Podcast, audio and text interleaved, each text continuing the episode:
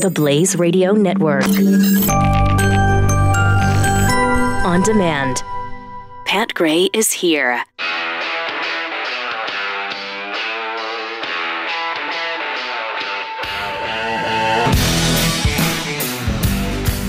Pat Gray is here on the Blaze Radio Network. And welcome to it. Triple eight nine hundred thirty three ninety three. It is uh, Pat Gray Unleashed, if you're curious. What if you're bi curious? Uh, well, then you're even better. See? Am I right? Twice you're, as you're- fun. Yeah, you got double the chances for a for a date, I guess, on the weekend. Well said. So, uh, It's a good start, right? Yeah, absolutely. On uh, Glenn's show a few minutes ago, we were talking about things that are self evident, meaning everyone universally agrees on certain principles. They're just that obvious. Uh, but wow, we have wandered so far in into the abyss that there's no absolute truth anymore. There's no self evident truth. For instance, absolute self evident truth used to be there are two genders. Period.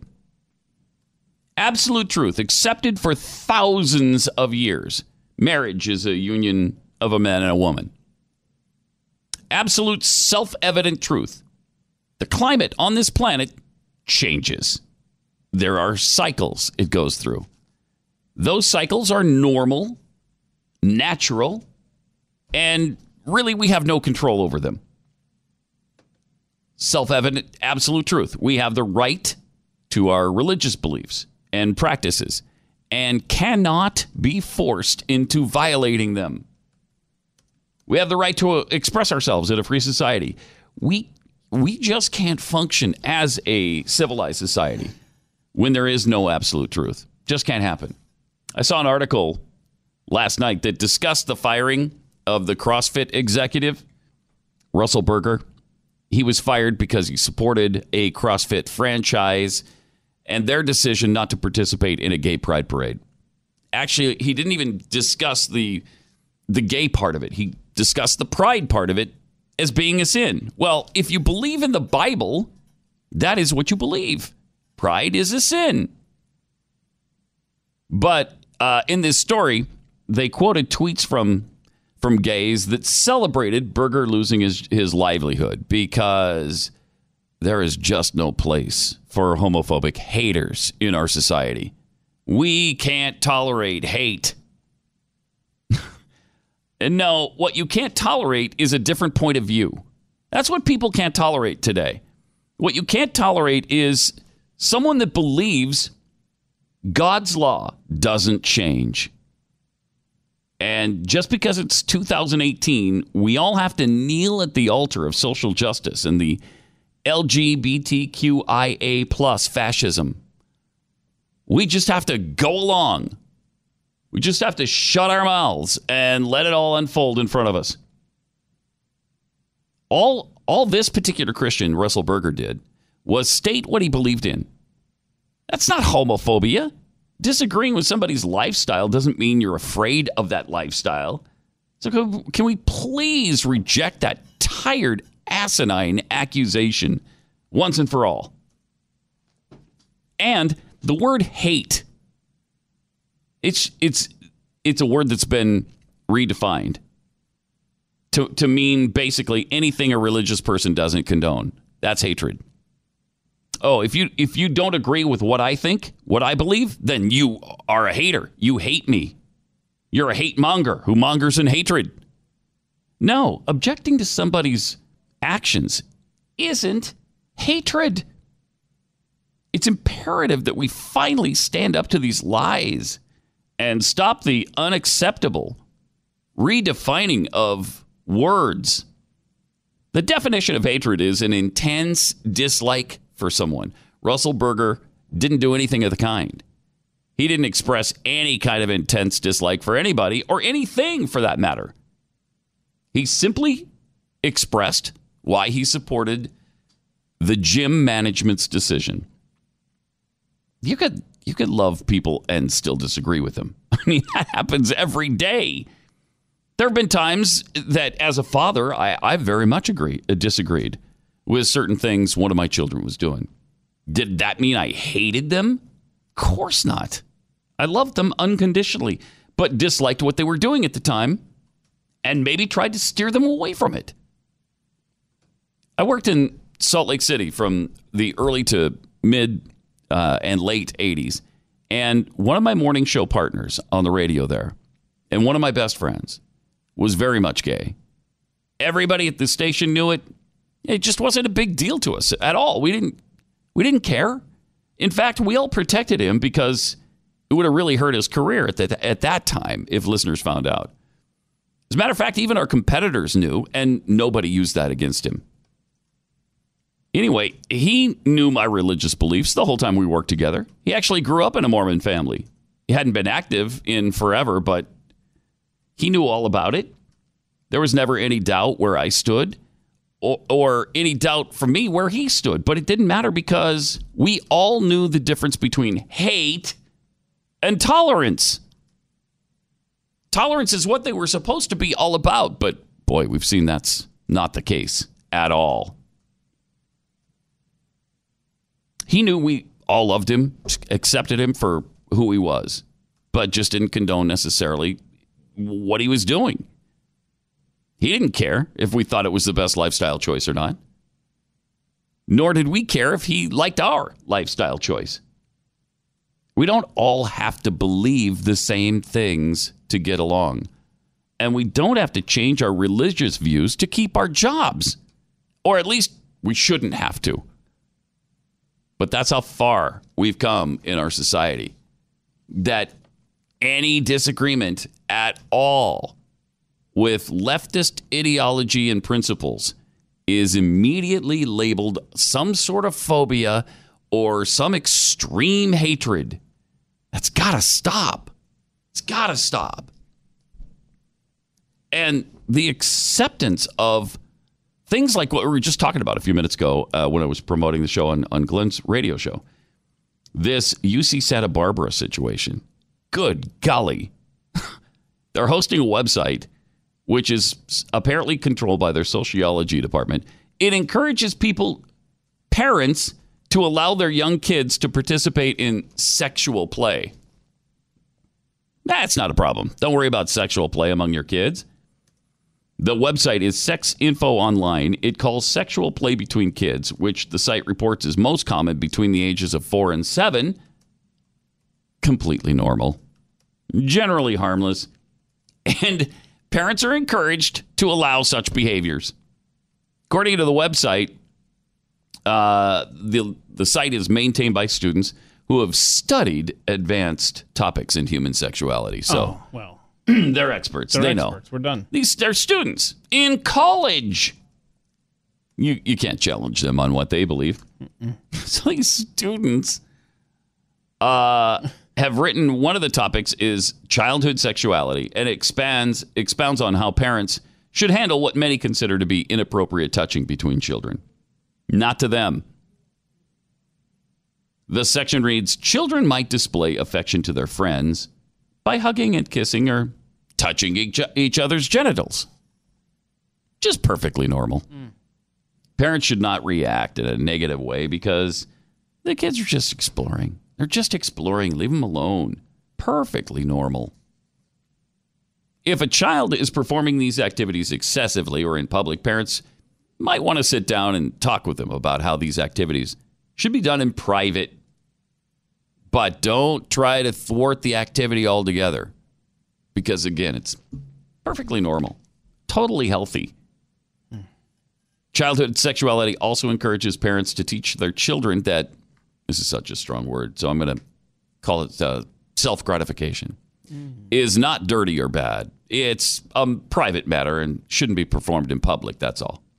With regard to self pleasuring, parents are recommended to avoid reacting with punishment or disapproval. It can lead to life a lifelong problem of shame and sexual guilt.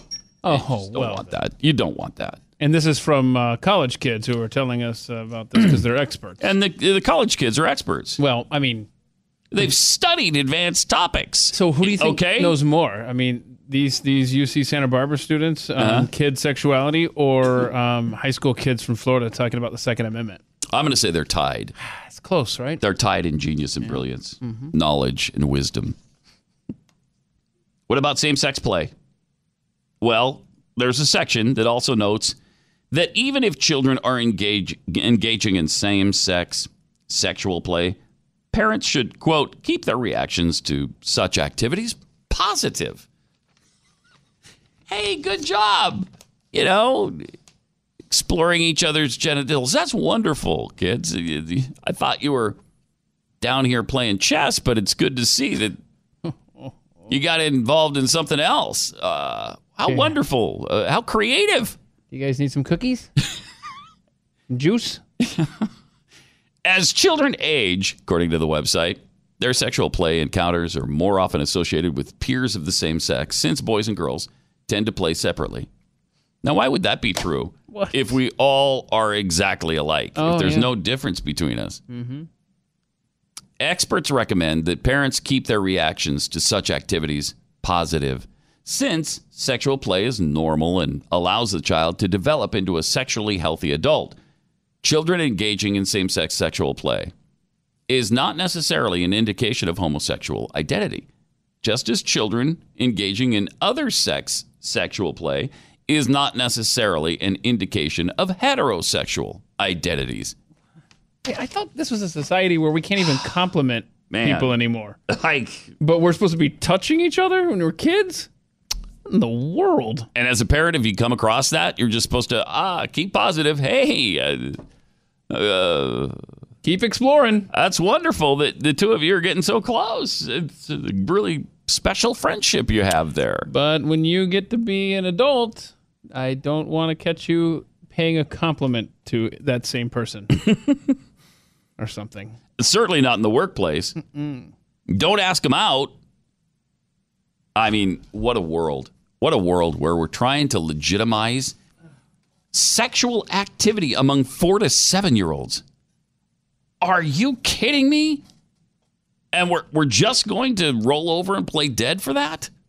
I, no. And this makes the Canadian lady who's talking to kids about, you know, gay marriage and gay pride and all that other Oh, good right. stuff. That I mean, we've been Overton windowed since last Friday. I That's mean, like, oh, that's totally acceptable and good. this that pales in comparison to this. Right. And it's right here in our country at UC Santa Barbara Oh, that's still California still part of our country? so far. Okay. they're voting on that. Not part of the country, but they could split into three states, and I don't know if the U.S. is in under any obligation to keep all three. Let them vote on leaving. Yes. Just- See ya. Bye-bye. I mean, Hurts. we can't survive this if we don't stand up and put a stop to it. We won't survive it. I uh, this story is so outrageous. I I don't think a year ago I would have considered that possible, let alone 5 or 10 years ago. We are, you know, forget about the slippery slope. We've we slid down that slope a long time ago. Now we've dropped off a cliff and we're just headed into the abyss. Wow. Triple eight nine hundred thirty three ninety three. You know, selling your home is a hassle. You got to get everything fixed, maybe repaint, make sure that you know things are up to date. It's it's stressful enough without having a bad real estate agent as well. Uh, Glenn and Tania went through it, and so they decided let's hey let's put together a network of realtors across the country that are really good. Well, how are we going to figure out if they're really good? Well, we'll we'll we'll actually judge them based on their experience, their marketing plans. What kind of people are they? And what kind of results have they gotten for their clients in the past? And let's make sure they're fans of the show. That way they'll have something in, in common with the people we're, we're trying to sell them to. So they did. And that the result is realestateagentsitrust.com. A network of over 1,200 agents that have been really rigorously qualified by Glenn's team. So if you're trying to sell your house, you're probably stressed out enough as it is. So go to realestateagentsitrust.com. We'll introduce you to the best agent in your town. Realestateagentsitrust.com. Pat Gray Unleashed. Returns after this on the Blaze Radio Network.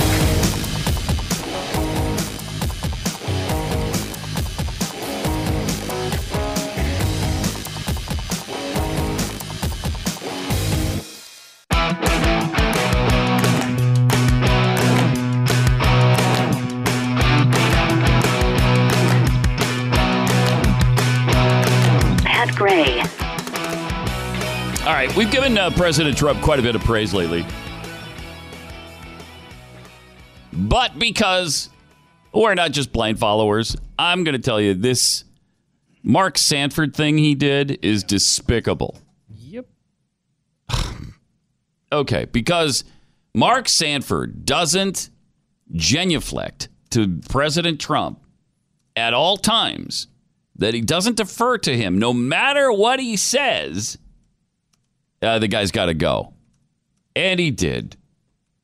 Mark Sanford has been one of the most consistent conservatives in all of Congress. And he lost in the primary last night. He got primaried.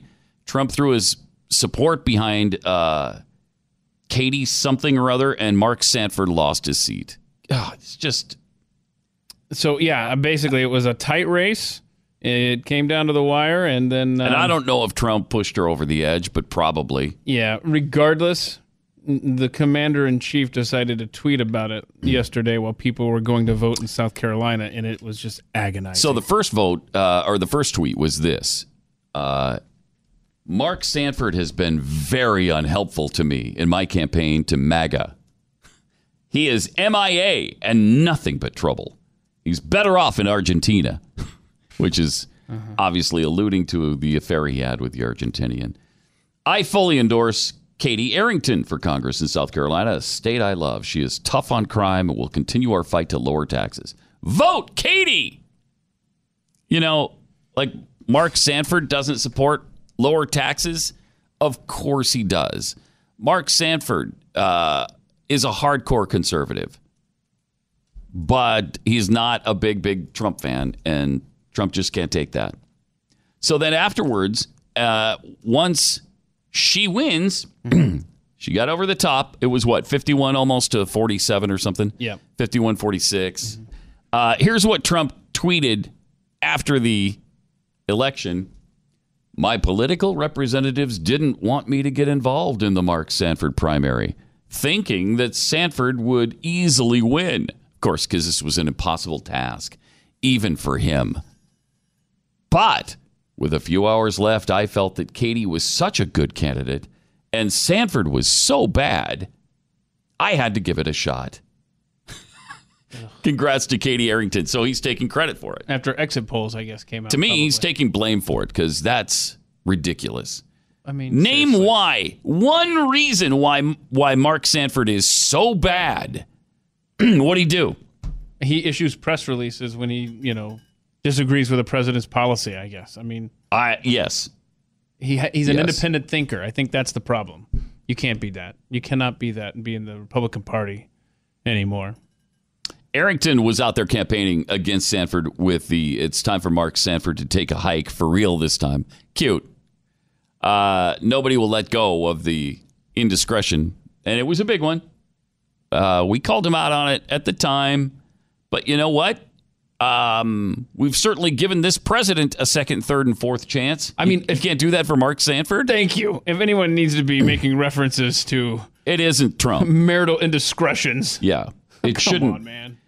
Uh, she called uh, Sanford a never Trumper, and I don't know if that's the case, but who cares? Who cares? Who cares? He's he's just a solid conservative and should should have kept his seat, but he's not going to. And of course, he backed Ted Cruz for president in 2016.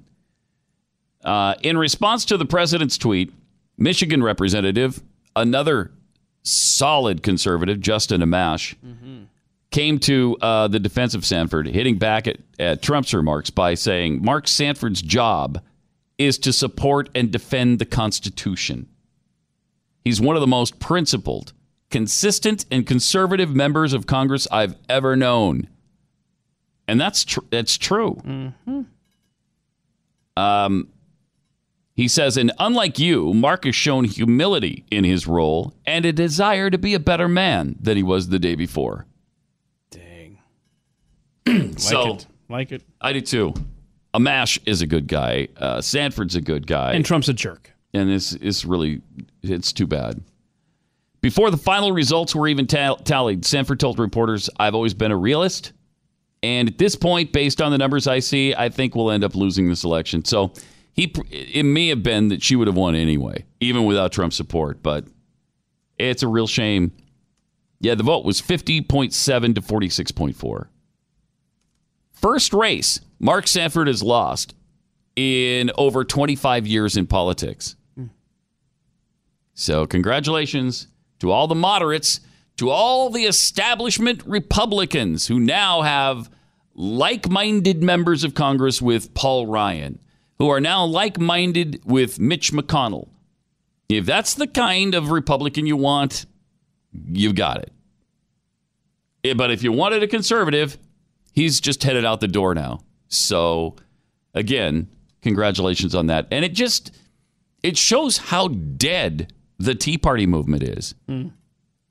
Yeah, you know what? That's a great point because Mark Sanford, I was part of a Tea Party event in Charleston, and I handed the microphone to that man. Uh, you just reminded me of that. Tea Party candidate. Yep.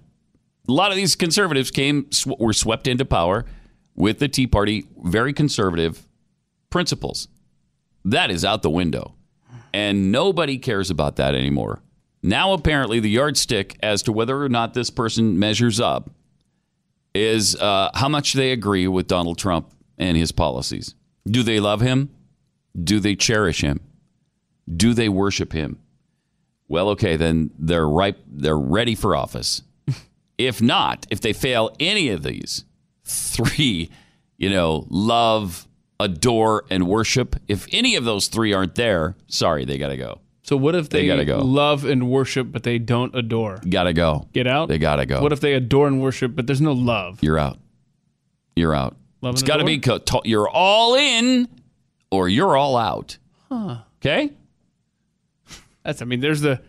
If he runs for re-election in uh, 2020, Mm-hmm. that's the GOP platform right there. I mean, like the the plank uh, is just get rid of all the planks. The only thing you have to put in there is Do you support Donald Trump mindlessly? Do you mindlessly, blindly support everything he does? love, adore, and worship. Uh, yeah, I do. Okay, you're in. on in. We're going to throw all our weight and money behind you. So pathetic. this country, man. I swear. It it's it's really it's disheartening. It really is. And you know, you got to keep saying it cuz everybody gets pissed off if you don't say only glowing things about Donald Trump. But I, I've you know, we've tried to be open-minded about it, but this really sucks. This one really su- it's hard to swallow. Triple eight nine hundred thirty three ninety three. We've got so much going on today uh, to tell you about. We, of course, have this UC Santa Barbara uh, website, which is unbelievable about child sexuality. Good golly. Um, also, Maine has just joined in on gender delusion with a new measure. On the heels of New York City offering a third gender option on birth certificates, Maine, Maine is now set to offer a non binary X gender option on your driver's license. we'll get into this a little bit deeper here, but that is. Uh, What is the point? I, Okay, they don't want to be hate- haters. They want to be inclusive. We want to be tolerant. We've got to accept. And we're willing to do all of that, even to the point of denying biology and science. It's great. It's great. More on that and, and much more coming up. Pat Gray Unleashed.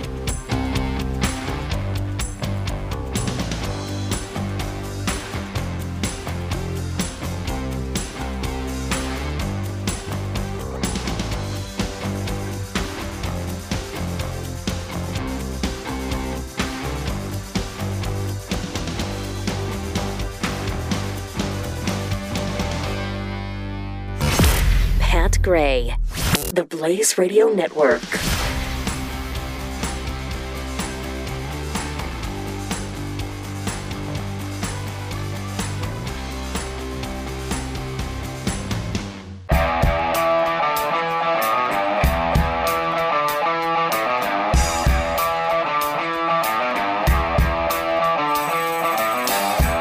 Now back to Pat Gray on the Blaze Radio Network. For an extra special evening, and more importantly, a way to support the Nazarene Fund, come experience the museum on Friday night. So that's the night after tomorrow. Um, and you can attend a special dinner with Glenn Beck. Uh, it's a museum experience with David and Tim Barton and dinner with Glenn, and then a film screening of Operation Toussaint. It's a documentary about the work of Tim Ballard and Operation Underground Railroad. That's going to be fun. So that's Friday, this Friday, 6:30. Exclusive screening and uh, dinner with Glenn and members of the Operation Underground Railroad team uh, will be there as well. Just for and it's all for a really good cause, you know, to save Wow. Christians in the Middle East. So, Cool. Friday night, huh? Yep. Mercury1.org. For all the details on that event and all the others that are going on this weekend, uh, triple eight nine hundred thirty three ninety three. All right, Ty is uh, going to take me to task. Ty from South Carolina. Welcome to the Blaze. hey man, I'm not, I'm not going to take you to task. Okay. Look, I'm a huge fan. I went to Restoring Honor, went to Restoring Love, took my family to both of those. We also did the walk in Alabama, got to meet all you guys. So That's I'm a huge Thanks. fan. I totally back what you're saying. The problem with Mark Sanford that he ran into Yeah. is he used state funds to pay for his affair and pay for his trips. And a lot of people have not forgiven that. A lot of people are like, man, how do we know we can really trust you with our money? And so there's a lot of there's a lot of local stuff that people have still had issues with Mark Sanford for that reason. It wasn't the affair Yeah. necessarily; it was the bigger deal. It was the fact that he used state money to pay for all of that stuff. Now, I will tell you this: But we are about He's to won. elect. He's won elections since that time, though, right? Why was it different this time? I think there's just people that have just felt some shadiness from it. I, I, Huh. I, I, I don't know all of the details. I just know there was a lot of rumblings that man, they just didn't trust him. There was a trust issue. Hmm, okay. But I will say this: we're about to elect probably one of the most conservative governors in the country, John Warren, uh, and getting a good old boy McMaster out of office, which is going to be fantastic. So there really That's is good. a lot of conservative movement here in the South Carolina upstate area. Um, Sanford just, I think, when he when he used state money, Yeah. it really just kind of put a black eye on things. That's I interesting. mean, um, what about uh, Lindsey Graham? When are you going to do something about that? oh, good God, man! He, I just, I don't know what's going on with him, man. I don't know who Ugh. he's blowing. I mean, what he's doing. Yeah. Um, I just know that uh, for some reason people love that, or at least they keep voting him in. I don't know what do. they're doing. I know. Uh, we've been working. I, I, I'm with a group. We've been working real hard to try to get him out of office. We just we got to get him replaced for sure. Appreciate it. Thanks, Ty. Um, it's, an interesting perspective. But again, I find it kind of strange that he's won several elections since that time. And Yeah. now all of a sudden people are remembering again? I, I don't know. wonder if it's weird.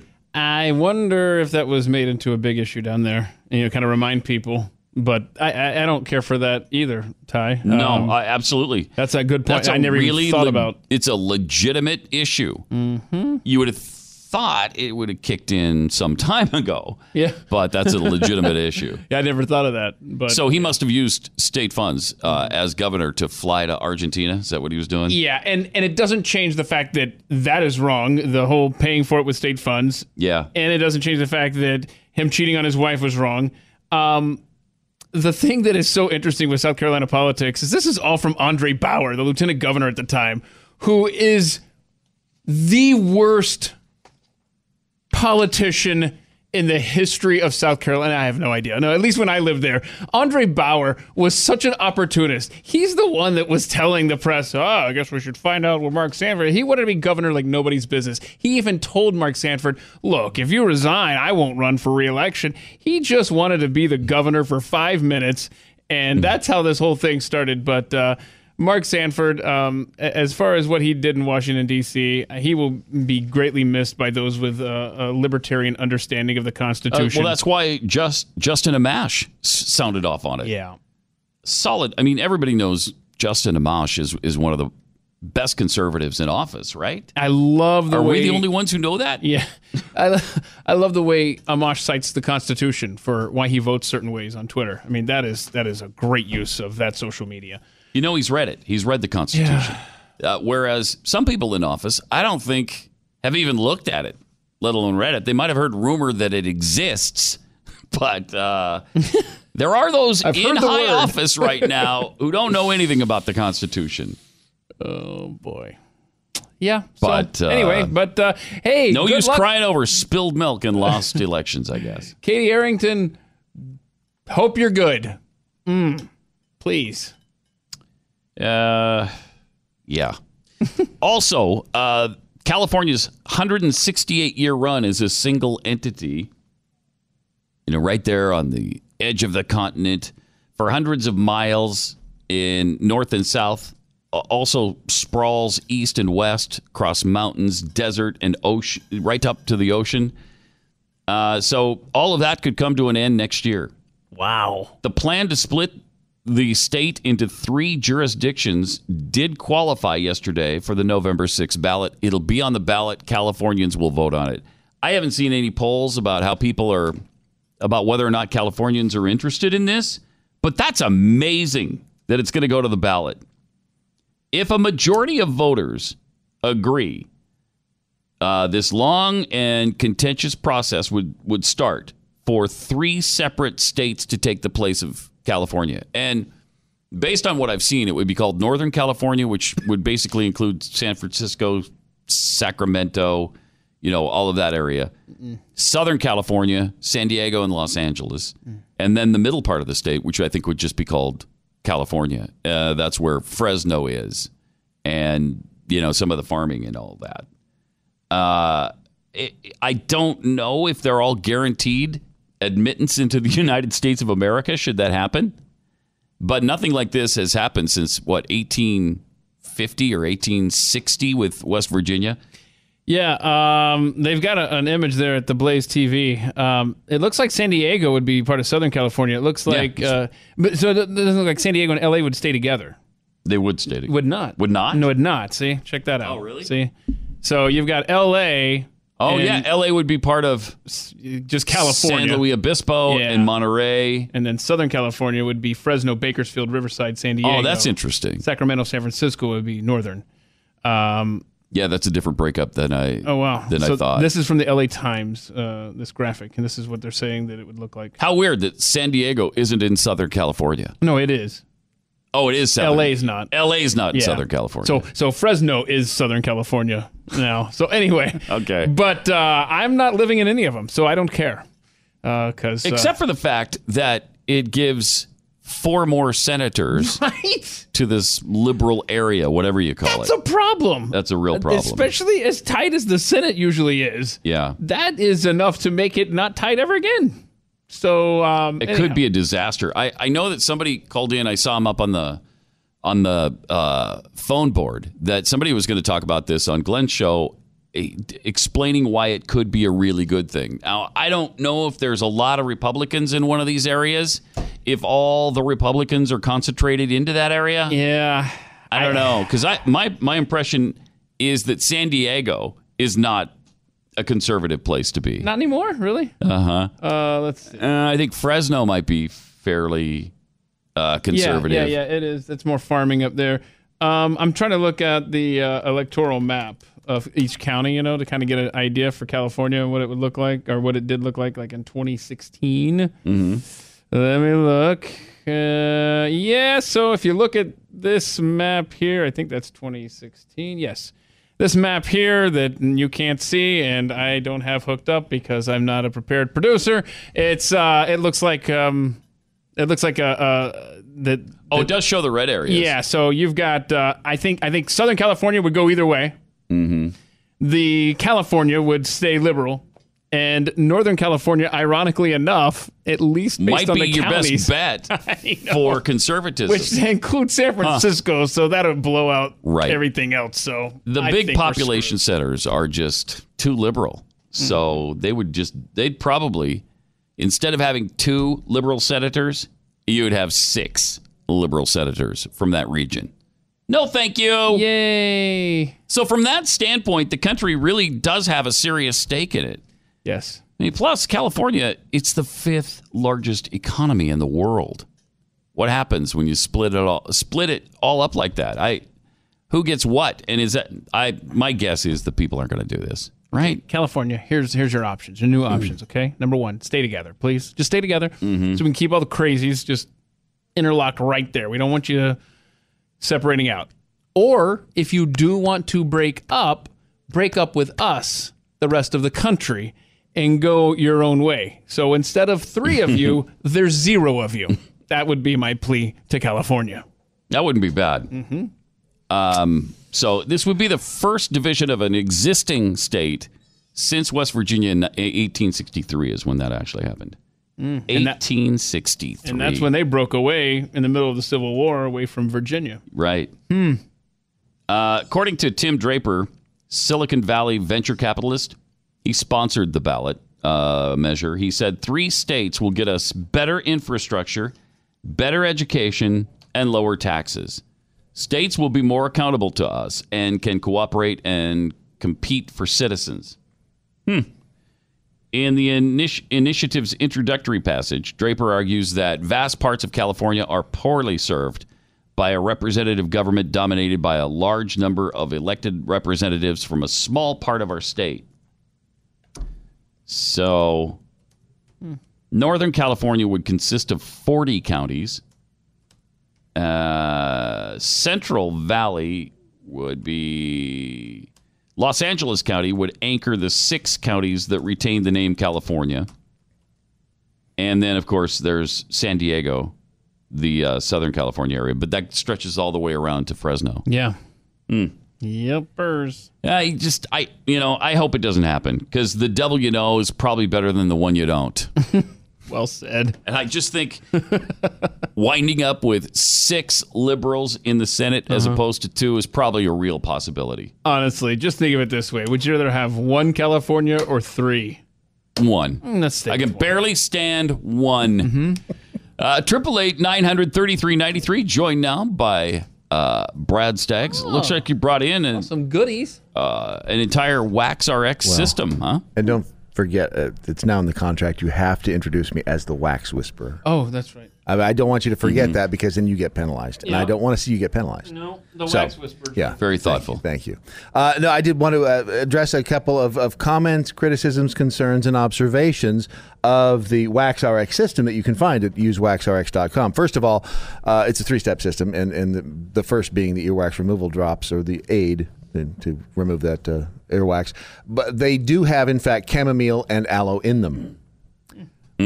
But do not make it into a tea. I just thought of something. Do something. not do that. Okay. Is there going to be a wing at the museum this weekend uh, made of wax that you've uh, sent Oh, oh, wait until you see Mount Rushmore made of earwax. Oh, was I supposed to even tell? Is that the life life was I even supposed to say? No, well, it's not. It's not. It's three quarters because I mean we do have a large hallway here. That's true. But it, yes, Probably hold I, that. I, boy, I hope I didn't let any cats out of the bag on that one.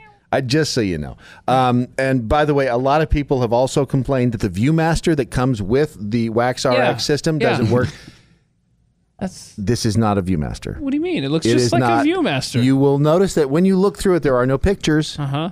and there's no handle. Oh, how many fingers am I holding up? Exactly. Mm-hmm. See, this is not actually a ViewMaster. It is a cup to catch Catch your what new comes out. pet. Right. Okay. Exactly. It's a pet catcher. And please do send it because we're working on the full size sculpture of Crazy Horse for next year's next year's museum. And uh, finally, oh, and your your was your actually your wife Mm. Carrie who who did come up with. She said, you know, the pH conditioned rinse, the little packet, Yeah. is like Kool Aid for your ears. She said that. Yes. And she- I thought that was genius. okay. So That's genius. Those are just a few of the comments, concerns, criticisms, and observations of the Wax RX system that you should have in your house because when you need it, you'll want it. You may not need it right now, but when you need it, you'll want it. Go to usewaxrx.com, promo code radio. Pat Gray on the Blaze Radio Network.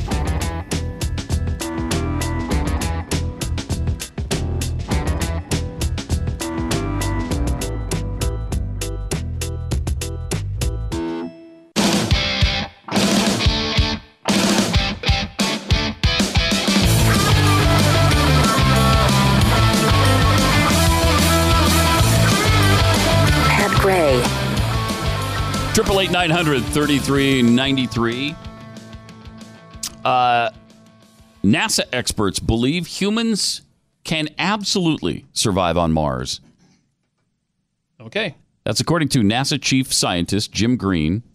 Uh, and the first person to actually go live on Mars, he said, is likely living on the planet today. Oh, good. Maybe they're in California. We just that, Maybe. that's your answer, California. Just go to Mars.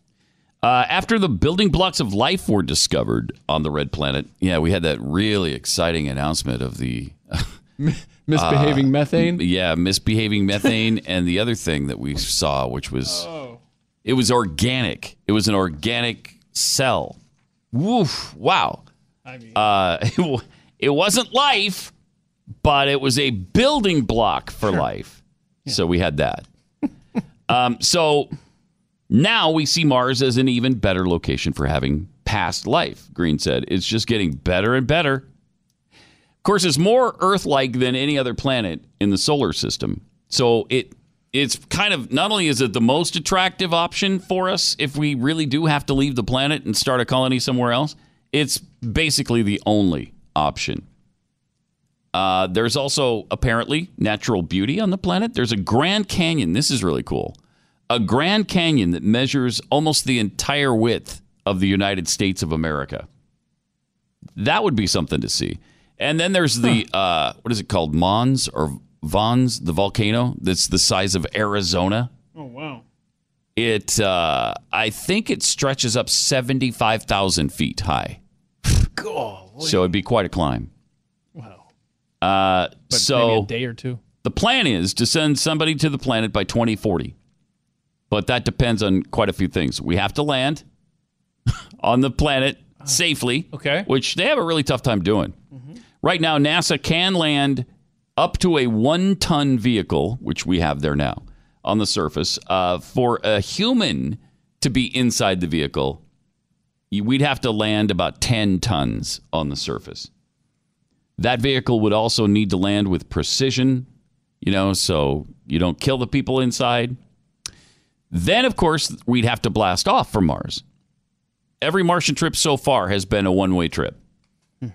I think most humans would probably like to come back home at some point. It's not a one way ticket, at least right now. That's why NASA is working on a Mars 2020 rover.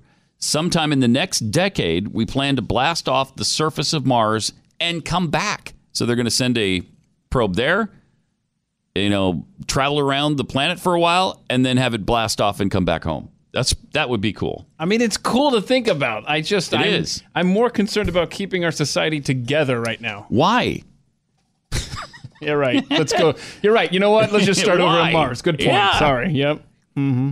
See, I, I know th- there's always going to be those cries is let's take care of the things we have to worry about here before we go to space. My thing is this tends to unite people. It gives us a vision, a hope, uh, a common purpose. And the other thing is a lot of good comes from the discoveries you make along the way. That's what happened on the moonshot. We discovered all kinds of things. We've talked about it many times. Cell cell phone technology, you know, Velcro, Tang, all of that stuff Ah, yes. we discovered along the way. And so it does eventually benefit mankind. Uh, we would need to wear spacesuits 100% of the time because Mars has extreme weather. You talk about global warming. Uh, this planet has been through global warming. Oh my gosh, how soon before the, the people down here would be saying, "Oh, you know, Mars, boy, it didn't used to be this hot." Right. But then the uh, humans arrived, and just like that. The difference between Monday's weather and Tuesday's weather could be 170 degrees. That's weather weirding right there. Yeah, it is. You know, you'd be on Mars saying traffic and weather together every six minutes on the fives.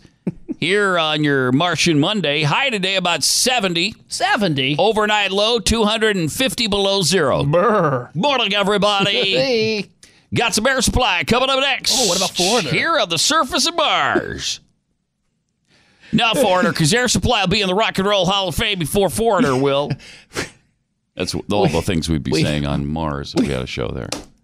Oh man, but let's let's do this. I want to do a remote from Mars. Uh, we'd also have to get used to dust storms about every 26 months. It's summer. On Mars, meaning prime dust storm season. These storms, made up of fine dust that gets caught in the atmosphere, can darken daylight to a twilight stage for months at a time. Wouldn't that be fun? Boy, you talk about de- depression.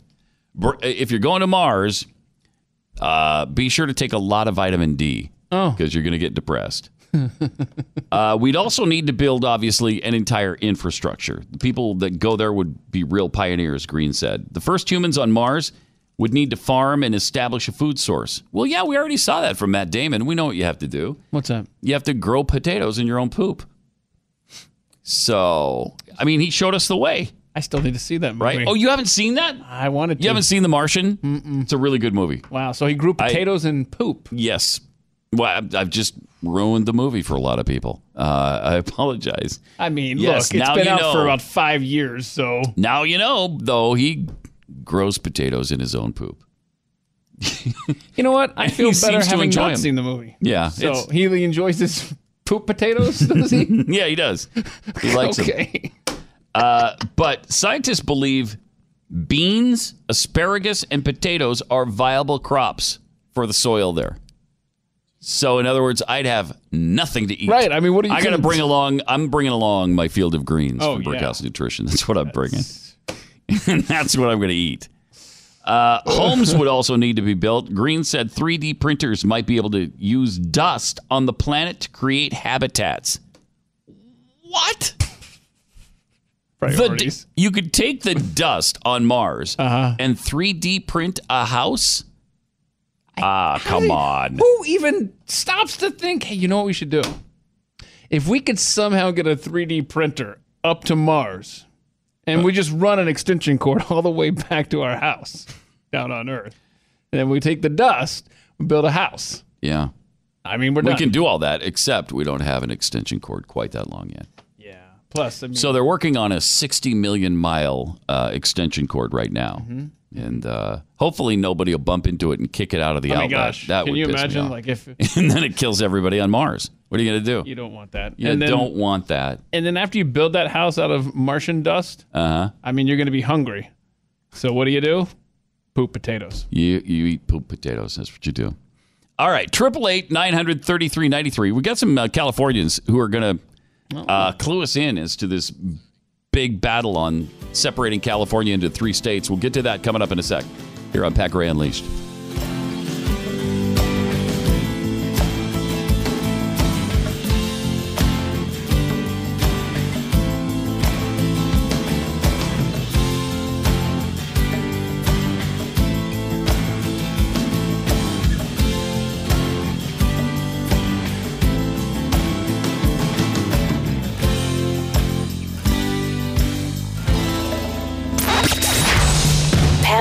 Unleashed on the Blaze Radio Network.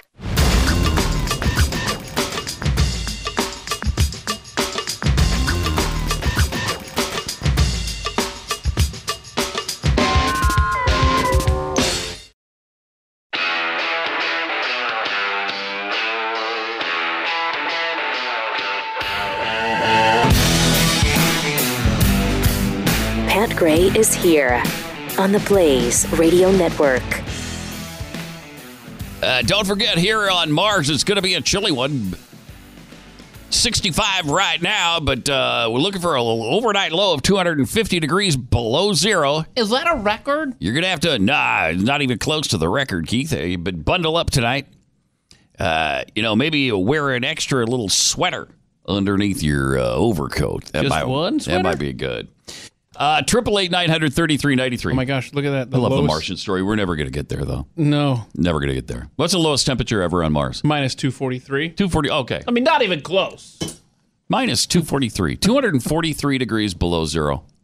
I think the record here uh, is Antarctica, right? And it was 120 below.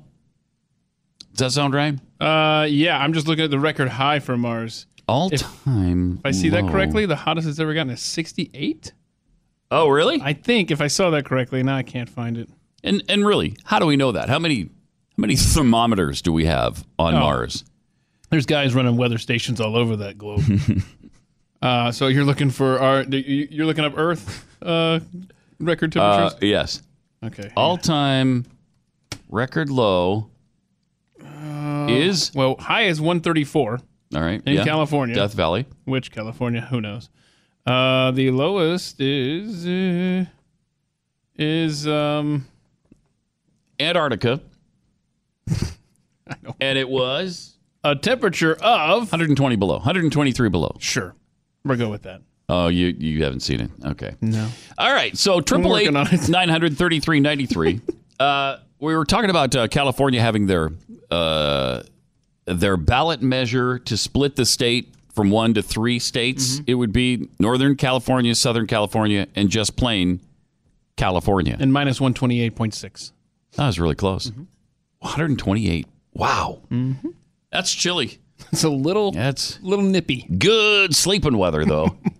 Get those covers up over the top of you, right up to your chin. I mean, once you get to minus 80, I mean, you, Yeah, you can't tell the you difference Can't, when it's 128 below. Uh, let's go to Jim in California. Hey, Jim, welcome. Hey, how you doing, Good. brother? Love, how are you? Doing well. Um, thanks. Keith, shut up. Anyways, look, I'm from California. I know you hate California. Look, Oh, yeah. I, I, I, I was originally from Virginia. I just hate the politics. I love California. A beautiful state. It's a, it's beautiful. I, I love California. I am ready to to. Uh, well, yeah, I'm not gonna say that. Anyways, you know, we I understand what's going on in California. This is not the 1st time it's been on the me- on the ballot measure. They've they've Oh. had petitions to succeed. They tried to turn Northern California into something called Jeffersonville. They this is nothing new. Okay, it's Yeah. understandable because you know I live in Southern California. I live in San Bernardino County. Mhm. I live in San Bernardino City.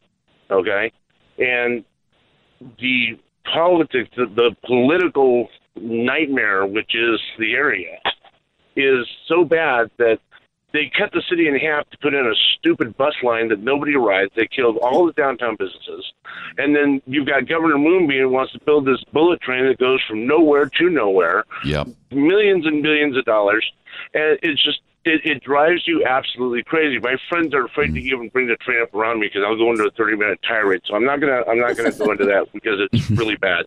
But you know, it, I understand it completely, and it, a lot of it is the population in the major cities. We, we the conservatives, and I consider myself a constitutionalist. I'm Yeah. not a, a, a I'm not a uh, a Republican. I'm not a Democrat. I gave those titles up a long time ago. California don't do that to you. Yeah. But you know, I it's just it drives me crazy. I understand it, and you know, there's a lot of us that are just sick and tired. We're gun owners. We're, you know, we've got friends that are gay. We don't care. You want to get married. You Right. want to marry your, you know, we don't care. Right. You know, nobody cares hmm and and these people make it such a a, a, a hot topic that it makes it so uncomfortable to live there. I would love to get out of California. I'm in Texas right now. I, I drive a truck. I'm, I'm driving through Texas, going back to California, unfortunately. Mhm. But you know, I would love to move back to Texas. I lived in, in uh, Eastern Texas for a long time. Um, I would love to move back. I can't sell my house and get out of California because all the regulations they have on the house. I, I got to change the windows. I got to put solar on it. I got to do this. I got to do that. You know, it, Yeah. it's crazy. Yeah. You know, I, I can't just sell my house. I got to. I you know, it's going to cost me close to ten thousand dollars to put windows on my house so I can sell it. That's Oh, it's wait, pretty bad. Uh, appreciate it. Thanks, Jim. It's pretty bad when you can't afford to sell your house because you've got to make all the repairs, and they it. force you into doing it. That's a nightmare. ridiculous. You know, one of the things that has happened pretty much, I think, everywhere is this Freon thing. Freon, you can't you Yeah, can't use it anymore thing, yeah. Mm-hmm. in your in your air conditioning system. So if you've got an air conditioning system from I don't know t- ten years ago, and you just want to you just want to re- fix it, replace it, you can't because they can't give you Freon anymore. So you got to replace your system at a fairly sizable cost. Yes. It's madness. Because the stuff that now is EPA friendly yeah. is 10 times as much. Incredibly I, I mean, expensive. It's just ridiculous. I, I hate We- regulations like that. That was uh, that was a nudging by uh, one Barack Obama's administration. Then what do they have in California? Something like 18 different summer blends for gasoline. Oh, you're right. and then they wonder why uh, it's four dollars there, four four bucks a gallon, uh, when it's you know two eighty everywhere else. Shelly in California, you're on the Blaze. Hi. Hey, thanks, Pat. Mm-hmm. Uh, I was actually helping with the signature drive on this. Oh, It's not. It's not going to give you more uh, liberal people in Washington. It's actually going to split it up. So the way that it's split up is Southern California is conservative. You've got Riverside County and Orange County, which compete for the bastion of conservatism Okay. in California. Um, San Diego will negate that and get that done. The farming community, which the farmers will vote because they're farmers and not dairymen. So I'm sure I'm going to get hate mail from dairymen now. but um, because they suck and they're Democrats because they're on. But anyway, um, we're going to go up and that'll go in and it'll be a conservative. Actually, a very, very conservative area. LA, we know what that's going to be. Yeah. The state of Jefferson up northern, you're going to get a libertarian viewpoint. Uh, and sometimes it's social, you know, it's more or less socially liberal, but it's going to be very fiscally uh, libertarian and all the way up through. I was on my city council. I was an elected official. Thank goodness I'm out of there. But I had to deal with the state all the time. yeah. And I can tell you, this is really the only way. I mean, I know there's issues. You know, they say, how are you going to deal with the water? I tell you what, I can deal with the people in Northern California much easier to get the water down to California and bypass LA and all the nonsense in what would be the new California. Hmm. So, is there any chance this thing passes? Do you think? I think it's strong. Oh, really? Because, okay, you look at our last election. Number one, you look at the statement of the vote, which, for the listeners that don't know what that is, after the election is done, you can go back and see by county, and actually you can drill down to even by neighborhood who voted how, mm-hmm. what neighborhoods voted how. We were so uh, motivated in the primary. We actually got a Republican in the t- top two because we have a jungle primary, which means we don't get a Republican and a Democrat. We just get the top two vote getters. Um, so they thought for sure it was going to be um, Gruesome Newsom and Via Really Grossa, but we beat out Really Grossa and got in John Cox, who's a Republican from San Diego. Yeah. Saw So there's a lot of motivation from people who are just fed up, and just like the guy that called before, I mean, people can't even sell their house because, and that's not a Democrat or Republican thing. That's just somebody goes, "Hey, I want to get out of here," and now you're telling me I can't. Yeah, it's crazy. so, it's crazy. Sh- Shelley, can I ask you a quick question? You're saying Sure. that if this does happen, the the California that would have LA in it would have probably two Democrat senators, correct?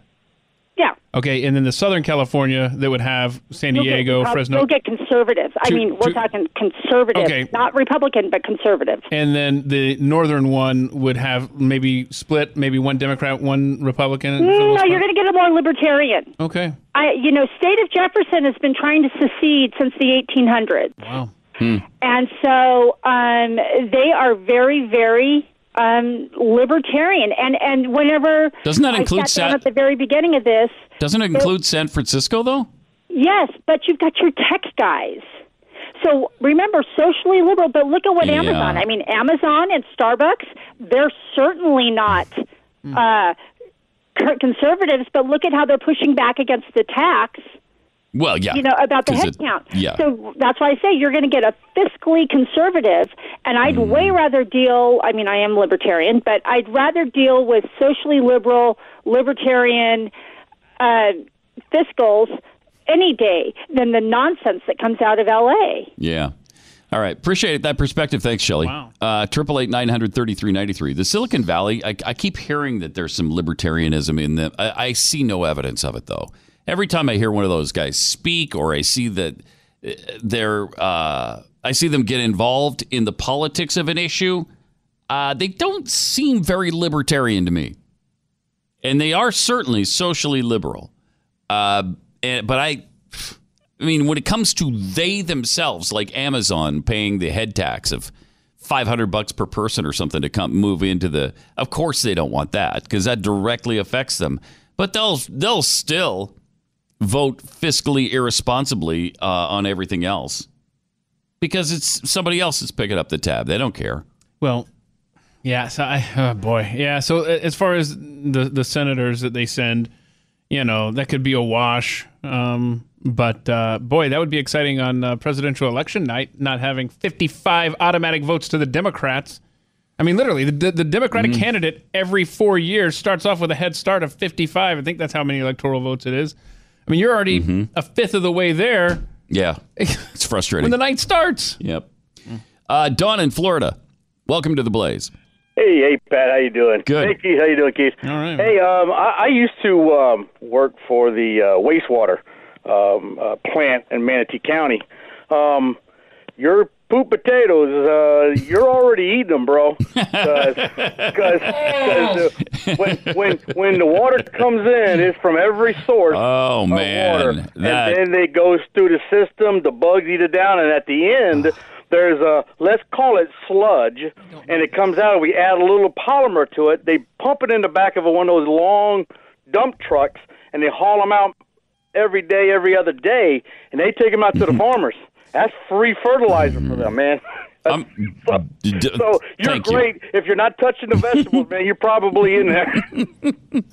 All right, thanks, Don. Appreciate it. I'm going to say they don't. It doesn't work that way in Texas. Nope. That's a Florida thing. Yeah, in fact, I grow all my own food, so I don't Yeah, know what you're even talking I don't about. know. Uh, that doesn't happen here. That's only on Mars and Florida. So the moral of the story: it doesn't even pay to be a vegetarian. Yeah, great. Gross.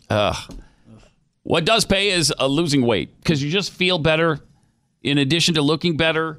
Um, but it can be really hard sometimes. And especially when you get to middle age or whatever, eh, sometimes even before that, it's just really, it, your metabolism slows down. There is something you can take that speeds it back up. It's called Riduzone. With proper nutrition, diet, and exercise, Riduzone helps you lose weight and it helps you keep it off. It's a safe, natural, FDA acknowledged dietary supplement that when you take it, it's got the patented uh, OEA in it that they took from olive oil. And that has been proven to boost your metabolism and reduce your appetite. It's great stuff. It's going to help if you're tired of getting on the seesaw, on and off, up and down. You lose it, you gain it. You lose it, you gain it. Try Riduzone today. Order it at riduzone.com. Enter the promo code PAT, and you'll get 30% off a three month supply. Riduzone.com, promo code PAT for 30% off your three month supply. Riduzone.com. You are listening to Pat Gray on the Blaze Radio Network.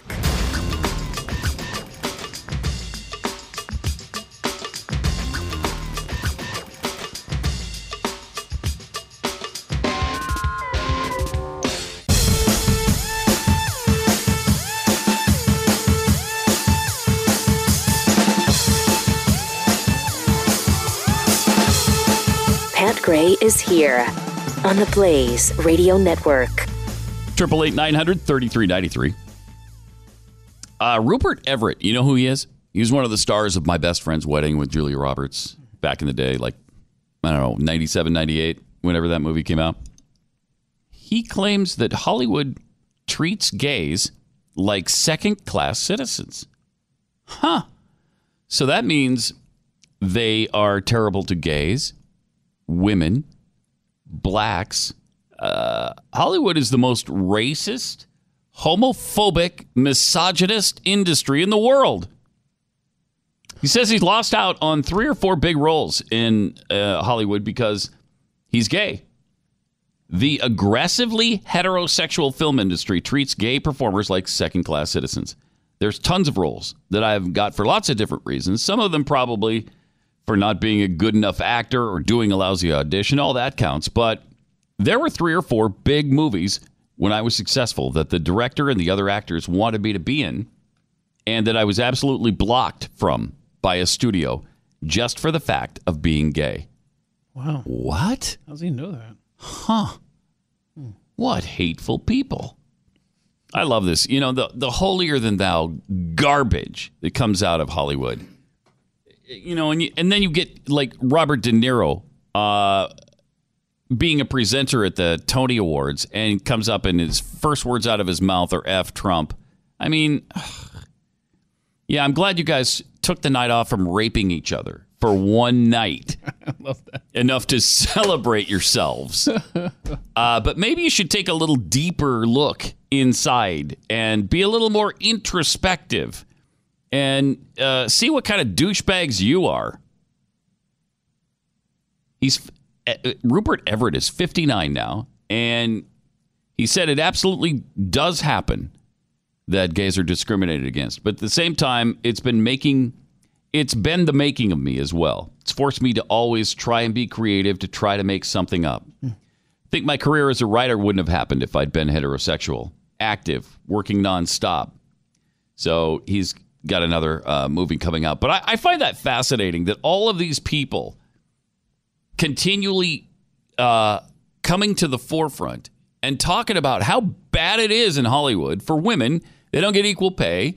For uh, blacks who don't get equal pay.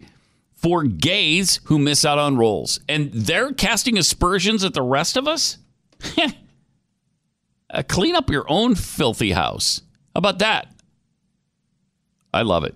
Yeah, that's fun. I love these stories. They seem to be happening more and more frequently of of liberals eating their own. Yeah, we're, we're hearing it all the time. I mean, hearing it all the time. finally the the ridiculousness of this world is catching up to them.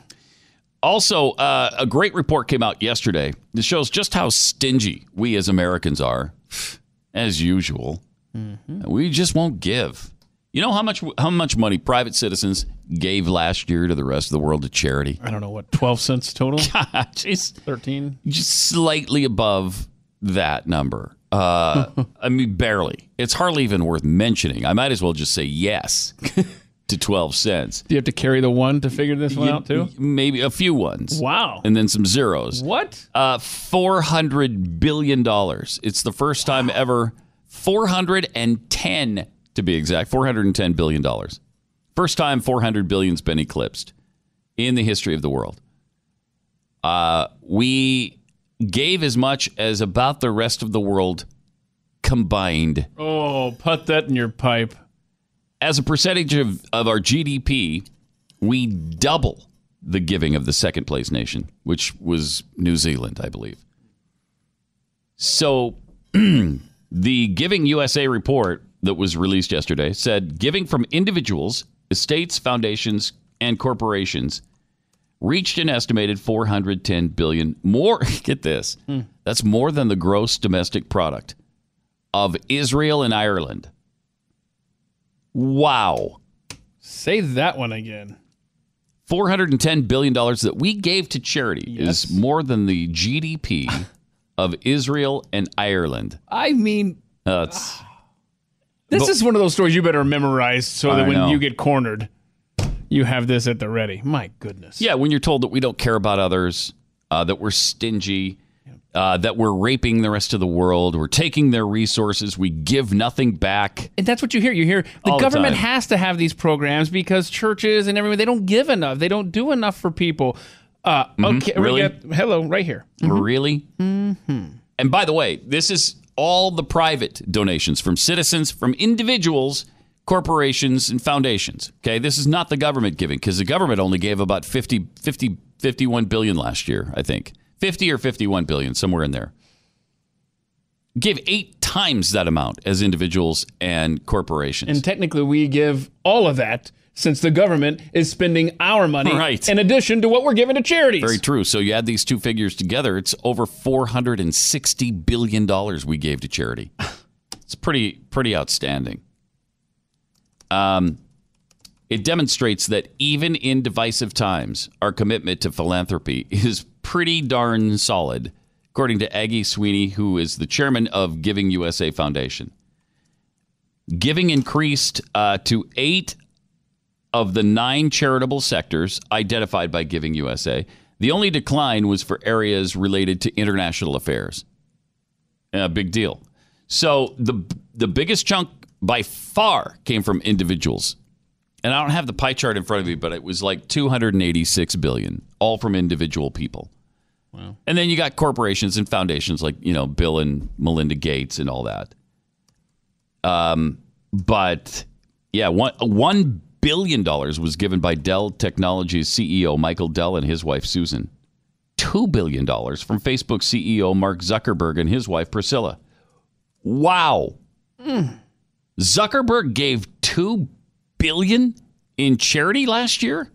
That's seriously. I mean, I'm not a huge fan, but that's impressive. That's pretty impressive. Uh, so anyway, when, you're hearing from the rest of the world how terrible we are, how we we don't do anything for others, we are, we're all about ourselves.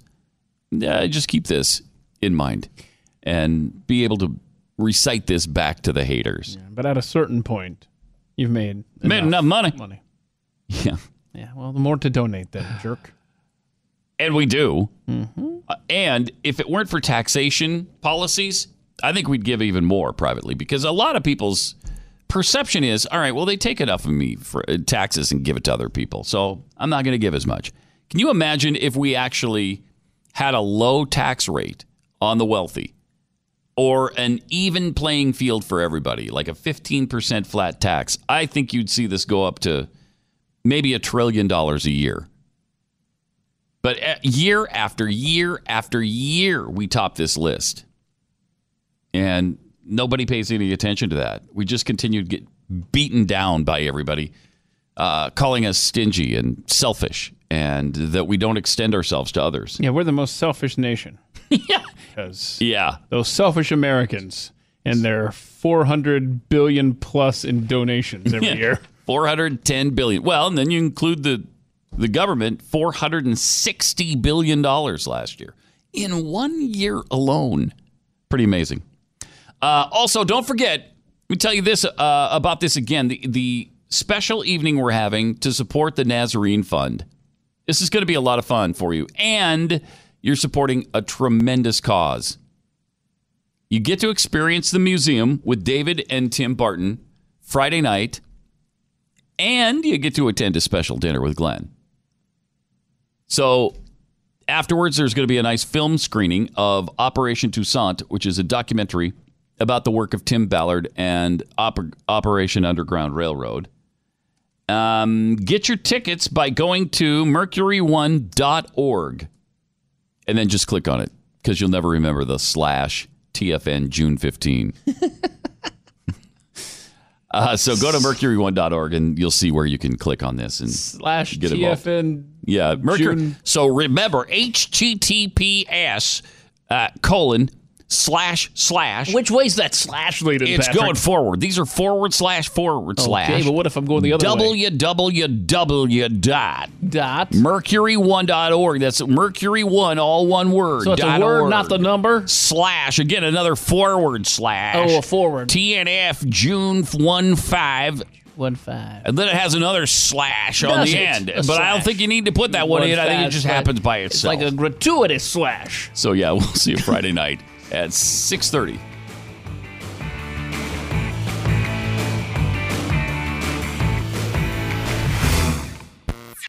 Pat Gray. Only on the Blaze Radio Network.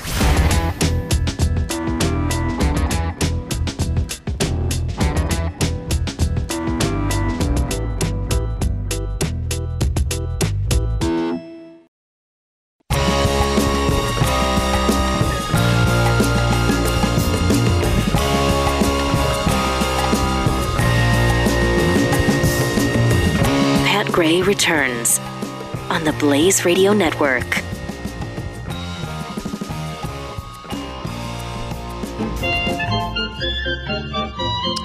Yeah, it's time to chew the fat with Jeffy here.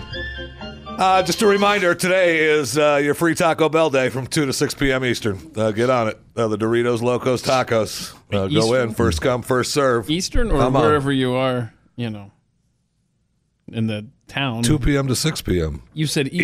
Eastern. So one to five Central. It's possible. I don't know. It's two to Noon to four in the mountain region. What about eleven to three And, if you're on the West Coast? Out there in the three state That's amazing. It California doesn't- you know area. what? I have to check the website because I, I don't know the answer to that. Could Okay. be. They all they say is uh, two to six. Uh, good luck. You know what? Just stop in and tell them you want your damn taco. I don't Yeah. care what Give it to time me. it is. And I want the it Cavaliers now. lost. Okay. Golden State beat them. I want my taco. Um, you were talking about uh, California and the splitting, Mm. but and I know you had the the one caller that was talking about, which is by the way amazing that he can't even sell his house. Yeah, 'Cause right because of the regulations. right? I mean, he can't say to the people, "Hey, I'll sell you my house. Um, you you do whatever you got to do Yeah, to fix it up after it's after you give me the money." and then uh, Not even that. Right. I mean, he can't walk away from that's that's crazy. that is agonizing. But uh, it uh, it happened back in 1859, where voters did approve breaking California into two, um, and Congress did not vote on the measure. So even after the voter support would end up approving the plan, uh, the proposal still has to clear other steps like. Um, uh, extra stars after the vote, the California legislature would have to then approve it, send it up the chain. It would likely then face court challenges, congressional approval before it would even become close to Mm-hmm. the. U.S. So- Congress would have to approve it. yeah. Wow, According to this, according to the Hill, and that's not going to happen. no, no way, That's not going to happen. no, no way, they won't do it. They're like, they're like in 1859. I mean, they just didn't vote on it. Oh, thanks. Yeah. Plus, that screws up our nice round number of 50 states. I, I just, it, 52, that just doesn't work.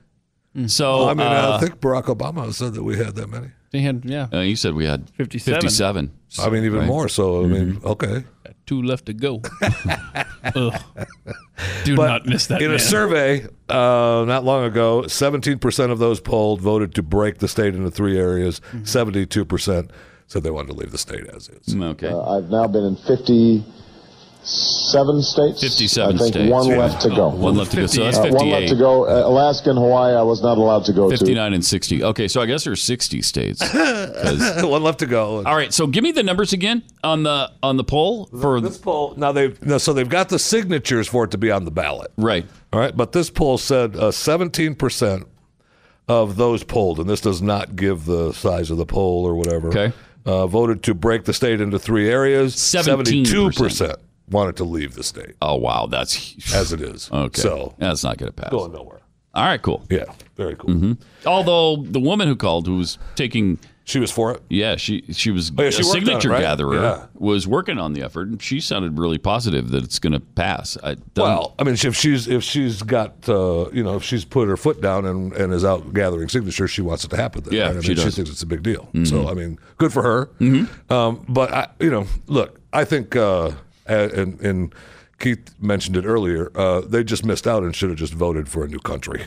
And Yes. uh, let's be done with it. yes, Have a nice day. yeah. Um, we can't we can't seem to get that wall built now. Maybe if we let Cal- tell you what, I'll make you a deal, California. You get to be a new country, build a wall, Right. block us off. Yes. I'm all for that. Mm-hmm. Um, I want to thank Facebook again too. I know he gave away a lot of money out of Two charity. billion dollars. Well, that, that's a lot of be- money. That's only because the wife is making all that money on facial cream. but uh, right. It's true. Yeah. But, uh, because she left the company to do that to go sell facial Did she cream. tell him right? ahead of time, not or was that a no. secret? No, it was it was a problem Keith, between them at first Oh, because she kept it a secret Yeah. from Mark, and and then all of a sudden, but then it turned of out Mark was supportive. You know, he I you he's like, to be. okay, you're making a lot of money. All right, go I ahead. I know you lied to me and turned, you know, snuck around behind my back, but it's okay now. Yeah. It's all because you're making billions, right. Yes. so that makes it all better. So, so she and and she she reminded reminded Mark of how well Joanna Gaines was doing Right. after she left Thank you. to sell facial cream. Thank you. And I think that sealed the deal right there. So The last email I got uh, about the uh, Zuckerbergs and Mm-hmm. facial cream, uh, it wouldn't open. I don't know if it's because it's coming into Really? this building Uh-huh. or not, but I keep getting them. But the the actual the actual story won't open. oh no. I know it's very disappointing because I want to learn how she did it so I can do it myself. Yeah, I know. I know. But I want to thank him also for letting me know today as I opened up my Facebook uh, link that uh, soccer fever is spreading across the globe. Oh, soccer Oh, fever. here we are. And Yeah. all of us at Facebook are excited to team up with the other fans of the FIFA World Cup by adding a profile name. I I forgot to do that though. And I love soccer, but I forgot to? Oh, add my name Who doesn't? Forgot to add. Except for virtually everyone in the I United love soccer. States though. of America. I do like soccer. Why do you like soccer? It's a commie fun. sport. It's a stupid communist It's sport. fun. It is It's a lot of It's not absolutely fun. It's fun. horrific. You kick the ball and then somebody else kicks it and then mm-hmm. kicked I know again. it's good for kids to play. It's good. and then kids somebody else kicks the Good ball. kids game. Let 'em kick all that of a ball and run. Something surprising happens, happens? and somebody runs up and kicks the ball again. I and know. you would have thought, "Wow, I didn't know they were going to kick it I know, this many it. times." It's a lot of kicking going A lot, on. a lot of kicking, a lot of running. I love it. It's uh-huh. good for them. It's And good then for the somebody kids. would kick and not score a goal, and then maybe in like 90 minutes or 180 minutes, or nobody really knows because they don't put the time out on the scoreboard Yep. for some reason. We One don't know guy how long the One guy- freaking The referee game has- the referee One guy has knows. the Oh well, let's trust let's trust the one guy uh, with a And then- stopwatch. If you're watching it on if you're watching on if you're watching on TV, the TV screen has what could possibly be the no, it's a, no, it's an estimate. Yeah, exactly. It's an estimate. Yeah. And then uh. somebody will miraculously kick it into a goal, and then Nuh-uh. they'll win by that excruciating score of one to nothing. Whoa, Like, high whoa, scoring. Whoa, whoa, whoa! That's too much is- offense for me. Stop. Woo. Stop. I- Why did you run up the score on that team? Thank One you. zip. Thank you. That's inhuman. Ah, Inhuman. right.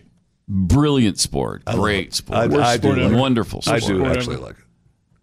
Well, I just said. So do we all. It was that. Two? Norwegian lawmakers uh, have nominated President Donald Trump for the Nobel Peace Prize. Good. Yay! Lawmakers with the Populist uh, Progress Party uh, told the Norwegian news agency that uh, Trump had taken a huge and important step in the direction of the disarmament, peace, and reconciliation from North and South Korea. And a group of U.S. lawmakers are also backing the Trump nomination for the 2019 Nobel Peace Prize. Oh, that's true. I'm a little pissed at him today, though. Uh oh. Yeah. What, what happened? But that's all true. The Mark Sanford Well, he stuff. went after Mark Sanford, who's a solid Oh, conservative. yeah, yeah. Wait a minute. Hold Probably on. pushed his challenger over the top. Ah! Right. I mean, Sanford actually is a pretty good story in a guy that uh, was on, on top, went down, Yes. fought back. Yep. Right. Came back. Came back, believed that, you know, the, the story was fascinating too in the end, if I remember right. If I don't remember the whole Sanford story, but he was, uh, he had the affair, right, with the girl mm-hmm. that broke up the marriage. Mm-hmm. And because he lied about it, everybody thought he had all these girlfriends, but it was just this one lady, mm-hmm. right? He felt, said he was in love with this lady, not his wife. They broke up, and he's been with this lady ever since. So, I mean, you know, and then he battled back saying, you know, sorry and, and winning. So that is, you're right. I don't wonder why he did that. Because he, he's not a Trump fan. And Trump can only have Oh. sycophants around himself. Yeah, that's Yeah. of course. What are you going to do? Of course. One of the things I like about the Nobel Peace Prize too is that uh, we have to wait until uh, they have to be sent by February first, the nominations. But listen, um, we're not going to know uh, who is nominated um, publicly um, because uh, that's required from the Nobel Peace Prize to be kept secret for 50 years. Okay. So Wow. don't ask me. All right. Don't ask me. I'm sick of hearing you ask me about who nominated Trump. Okay. All right. Hear it. I'm not, I wasn't going to Alec Baldwin uh, talked politics during his appearance on the Howard Stern show, and I love, I love Alec. Uh, he uh, claimed on Howard Stern that uh, one thousand percent would win in 2020 if he ran against President Trump. Uh huh. One thousand percent. Uh, he joked that uh, he couldn't actually run, though. I mean, he believes that he could win if he ran, of course, but can't actually run. Why not? He's busy. What do you mean? He's really Playing busy. words with friends His on wife, his wife. He said his wife's disapproval. You know, he's too busy already. And if he ran for president, he'd just be a little bit busier. Is he He's- too busy screaming into the voicemail? no, you know what? No, you know, you know, he's too busy. He's too busy doing, and and I didn't realize that he was doing this. So I'm glad I read the story because now I know exactly what he's busy on. He's doing uh, the ABC game show Match Game, uh, hosting Match Game. Huh. So I didn't know that. man, I'm sure that and that'll probably take uh, the place of Roseanne on uh, Tuesday nights uh, on their on their evening lineup, and it'll probably win the win the night because Alec Baldwin hosting Match Game. Wow, that's a Uh, that's, yeah. an, ex- that's an exciting show right there. I See that? Alec Baldwin could not win a national election. He couldn't be elected dog catcher. I don't think he could either. Stop it. I don't think he could either. And just and friends. I mean, it's look. It's so obviously he's you know upping his game a little bit for you know Stern's broadcast and and having a little fun with it. I'll give him that a little bit. But I believe that he honestly believes that he would have a shot. I don't, you know, maybe not the thousand percent for sure, but I believe he has a shot. But he said that uh, he'd love to run for that type of position. There are just so many things this country needs to do that are so obvious. Mm-hmm. Oh, aren't, Mm. it is. And he said that hey, somebody somebody great is going to come up. I hope. And uh, so good luck. Okay. All right. You know who's going to come up is Cynthia Nixon, uh, running for uh, governor of New York. Yeah. uh, the Sex and the City uh, of the former Sex and the City star Cynthia Nixon. Uh, she is running for governor, and she's bringing a strong case against Andrew Cuomo. Uh, man, she is uh, on fire. She said, uh, introducing her new plan in her bid to unseat Andrew Cuomo in the Democratic primary. She tweeted, uh, Andrew Cuomo specifically excluded Dreamers from his tuition program. They will be fully eligible under College for All. That's her new program, College for All. Oh, for free? It's only $7 billion education plan. That's not bad. Uh, as uh, will all New Yorkers, regardless of immigration status. Because, Pat, dreamers are New Yorkers and dreamers are Americans. Yeah, except no. Okay? Except for no. She they're not. said it in a tweet. Oh, okay, well, well, then now it's seen. Now Well, I it's didn't say still I not Take true. it back, say Pat. She didn't I- say it in a tweet. I mean, Take she it typed it, in back a tweet. I will say, okay, she's got not a point there. Uh, She uh, she got into a little tweet storm uh, last night. Twenty five. Uh, you know, every minute she blasted on another tweet. Listen, this is another great idea too, because this always works out well. We will end suspensions for children in grades pre K to three, dramatically reduce suspensions for all students, and work to eliminate school based arrests. Neither will we allow ICE into our schools to deport our students or their families. We will create hashtag schools, not jails. Okay? Wow, that's powerful. Okay? Yeah. That's powerful. Okay. Pat, Pat, she tweeted that. Yeah, I know. Yeah. It makes it all the more Yeah. powerful. Now she's uh way behind. she's running a little bit behind Mm-hmm. Andrew uh, as far as the polls go. Uh, right now, uh, Cuomo has about a 35 point advantage. Well, it's 61 26 in one, 50 28 in another, 58 27. In the Marist poll, it's 68 21. In the Remington Big Dog Strategies poll, it's Oh, 60 yeah. to 20. And uh, Siena College has it 66 19. So All Cuomo. So, So she's right in there. yeah, I mean know. that's what I'm saying. She's Right in there. If she gets another tweet storm out of her, Yeah. she is One uh, more tweet storm should put her over the top. I right? would say. Yeah. I know. By- Really, by really way, close Jeffy, right now. You mentioned uh, you guys said Alec Baldwin can't win. You couldn't win dog catcher. So I thought, you know what? Has anyone ever won? Has that ever been on a ballot anywhere? dog catcher. Yeah, Colonel Tom Parker, Elvis uh, Presley's longtime manager. Oh, that's why he got the badge, right? Listen to this. He successfully ran for dog catcher in Tampa in 1941 and opened a pet cemetery. Weird. So Nice. someone has Wow, won. what year was that? 41. In Tampa. I didn't know that. But I, I'm a little disturbed by the fact that he was the dog catcher and he opened a pet cemetery too. I mean, that's What do you Well, mean? caught dogs, killed them, and put them in the pet cemetery. okay. I mean, I'm at, if you- at least you, I won't burn your dead dogs. We've for created a me. cemetery. Very well. Point to me. Um, speaking of catching uh, wayward animals, though, uh-huh. what you have to do to become famous and become a sensation in America today is just about something about nothing, really. And you've made the internet go crazy. Uh, in Minnesota, the raccoon climbing the building was the internet sensation of the world for the last few days. Really? I Now, we went up this. 20 stories, some 20 some stories. And the uh, with the hashtag uh, the MPR raccoon, uh, you know, the Minnesota radio, Minnesota Public Radio uh, raccoon, because the building is right across the street. There's a shot where you see the raccoon uh, up on the building, and you see the Minnesota Public Radio building. But and by the way, it's a beautiful building with LED light signs. But they've got video of him climbing the building, and it's actually fascinating to watch this darn raccoon climb this stupid building. And he gets up about 20 stories and he's on a window ledge. So people are taking pictures inside the law firm of the raccoon on their window ledge. Which, if you you know if you're watching on Blaze TV, you'll see some of the pictures of him up there. Look at that. And he's up there, he's stretching, he's scratching, he stretches out and lays on the window ledge. And then later on in the evening, uh, he does climb up to the top of the building. Makes it all the way to the top.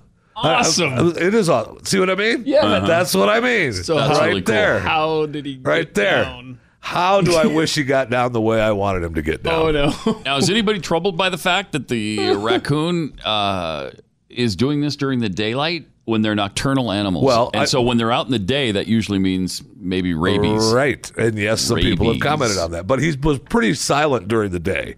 I mean, he, once he got on that window ledge, he pretty silent. And then when he made it to Mm-hmm. the top, the video shows it at night Hmm. when he was climbing to the top. So maybe he's like got half rabies. It's just early onset yeah, rabies. Yeah. Okay. And because that happens. Yeah, it does. And, and yesterday, you know, we talked about squirrels. I mean, they're starting raccoons and squirrels, man. They're starting to be out everywhere. We need to maybe take another look. The animals are the animals. revolting. I know Something's happening a little here. scary. Mm-hmm. A little scary. But I will say that uh, the shot of uh, of the raccoon uh, up on the building. People on the streets taking pictures, television crews, news crews. But the shot of the raccoon up on the building with the, uh, and you see him on Blaze Television now where he's stretching on the window ledge. But there's a shot of him up on the building where you see the uh, Minnesota Public Radio broadcast building and the American Public Broadcast building. They've got this giant LED baseball stadium sign on the outside and the nice. I mean, that's your money. Look at that. I know. I mean, that's amazing. So did somebody There's- get him down? There's did, the shot of. The, I mean, that's your money. Nice building. did he get You down paid for himself? it. Uh, he, they he cut made it all him. the way to the top, and uh, now they've got him caged, and Oh. they fed him, and they're, they're going to take him. The park people are going to take him somewhere safe. Did he start talking too? Saying yes, he could fly the yes, ship. he did. He said, "I don't want to be out there in the woods. That's why I climbed up on this stupid building. Right now, I got to do it again. we got to spend a whole another two days. If I wanted to be out there in this building, I would have said something. really funny. Um, also, one of the things that uh, we've talked about on this network a number of times is uh, when news crews show up in your yard, in your area, and they have cameras, and the news people are there, you don't have to talk to them. Oh no! So you know the live man on the street stuff. You don't have to talk to him. I, I oh. found this one fascinating because this one they talk to the guy and he sounds really, you know, really capable. They're talking about a, a woman that they mm-hmm. found in a creek across the street from his house, and of course he's got to talk to him. It was kind of a hit, This and is his something idea happened. of what happened. Something went bad, and this is like a rural area, so they just wanted to plant the body somewhere else. It would be like a place where people from the city would want to put a body because most most likely they wouldn't be found. He even addressed how his mother would feel. I'm guessing like my mother, she would be concerned, um, and probably a lot of the other neighbors would be concerned. Yeah. Is he talking about if he killed somebody? no, he's talking about the body that they found. Oh, they did. The, the the body that they found in the creek. That was his mother. He's been arrested for killing her. Oh my gosh! Absolutely agonizing. Is his name Charlie? It was His name is mom. Matthew Haverly. The body was they found. He comes out and he's talking to the uh, the news reporters crews. that his mom would be concerned. Well, she's not concerned Uh, because she's dead because you killed her. If Is she that- was alive, she'd be concerned. Yeah. So they arrest him. I mean, it's amazing, right? I mean, it's in Pennsylvania. He comes out and he's just Mister. Really the, the bizarre. news report is even longer than that. I Does mean, he he's have half up and up you and up. think? He he might have the other half. We're going to see him climbing a building in uh, St. Paul.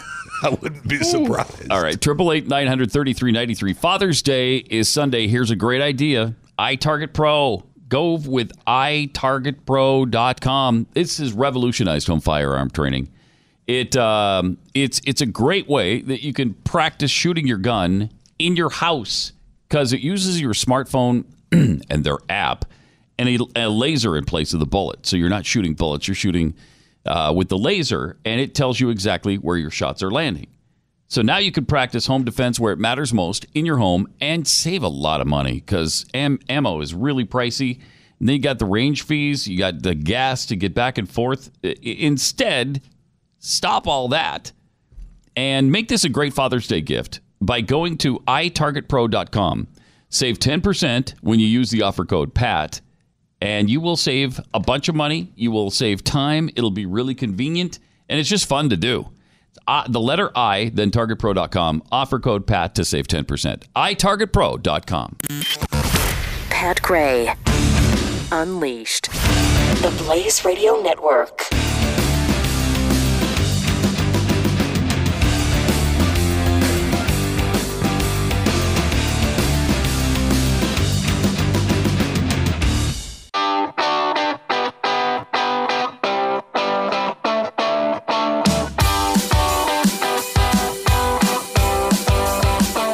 Gray is here.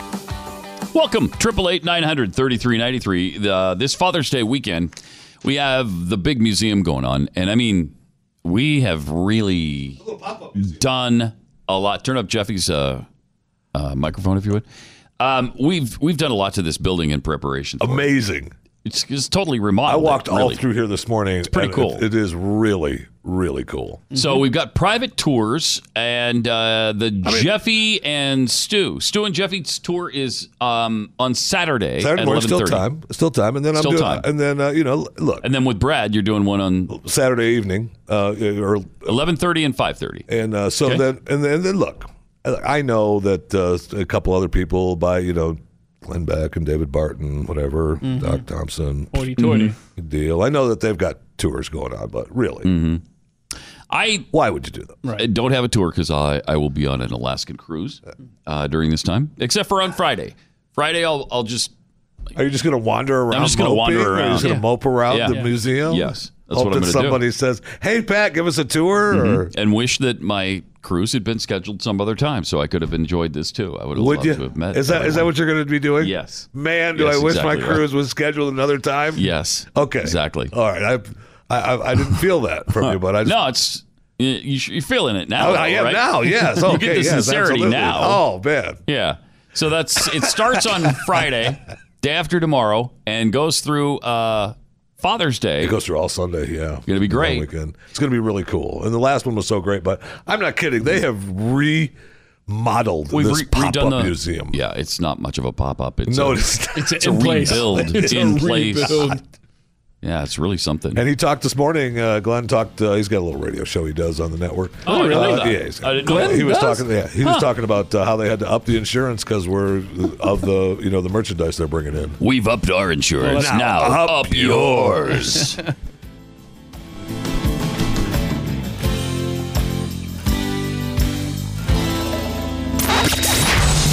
Pat Gray Unleashed on the Blaze Radio Network.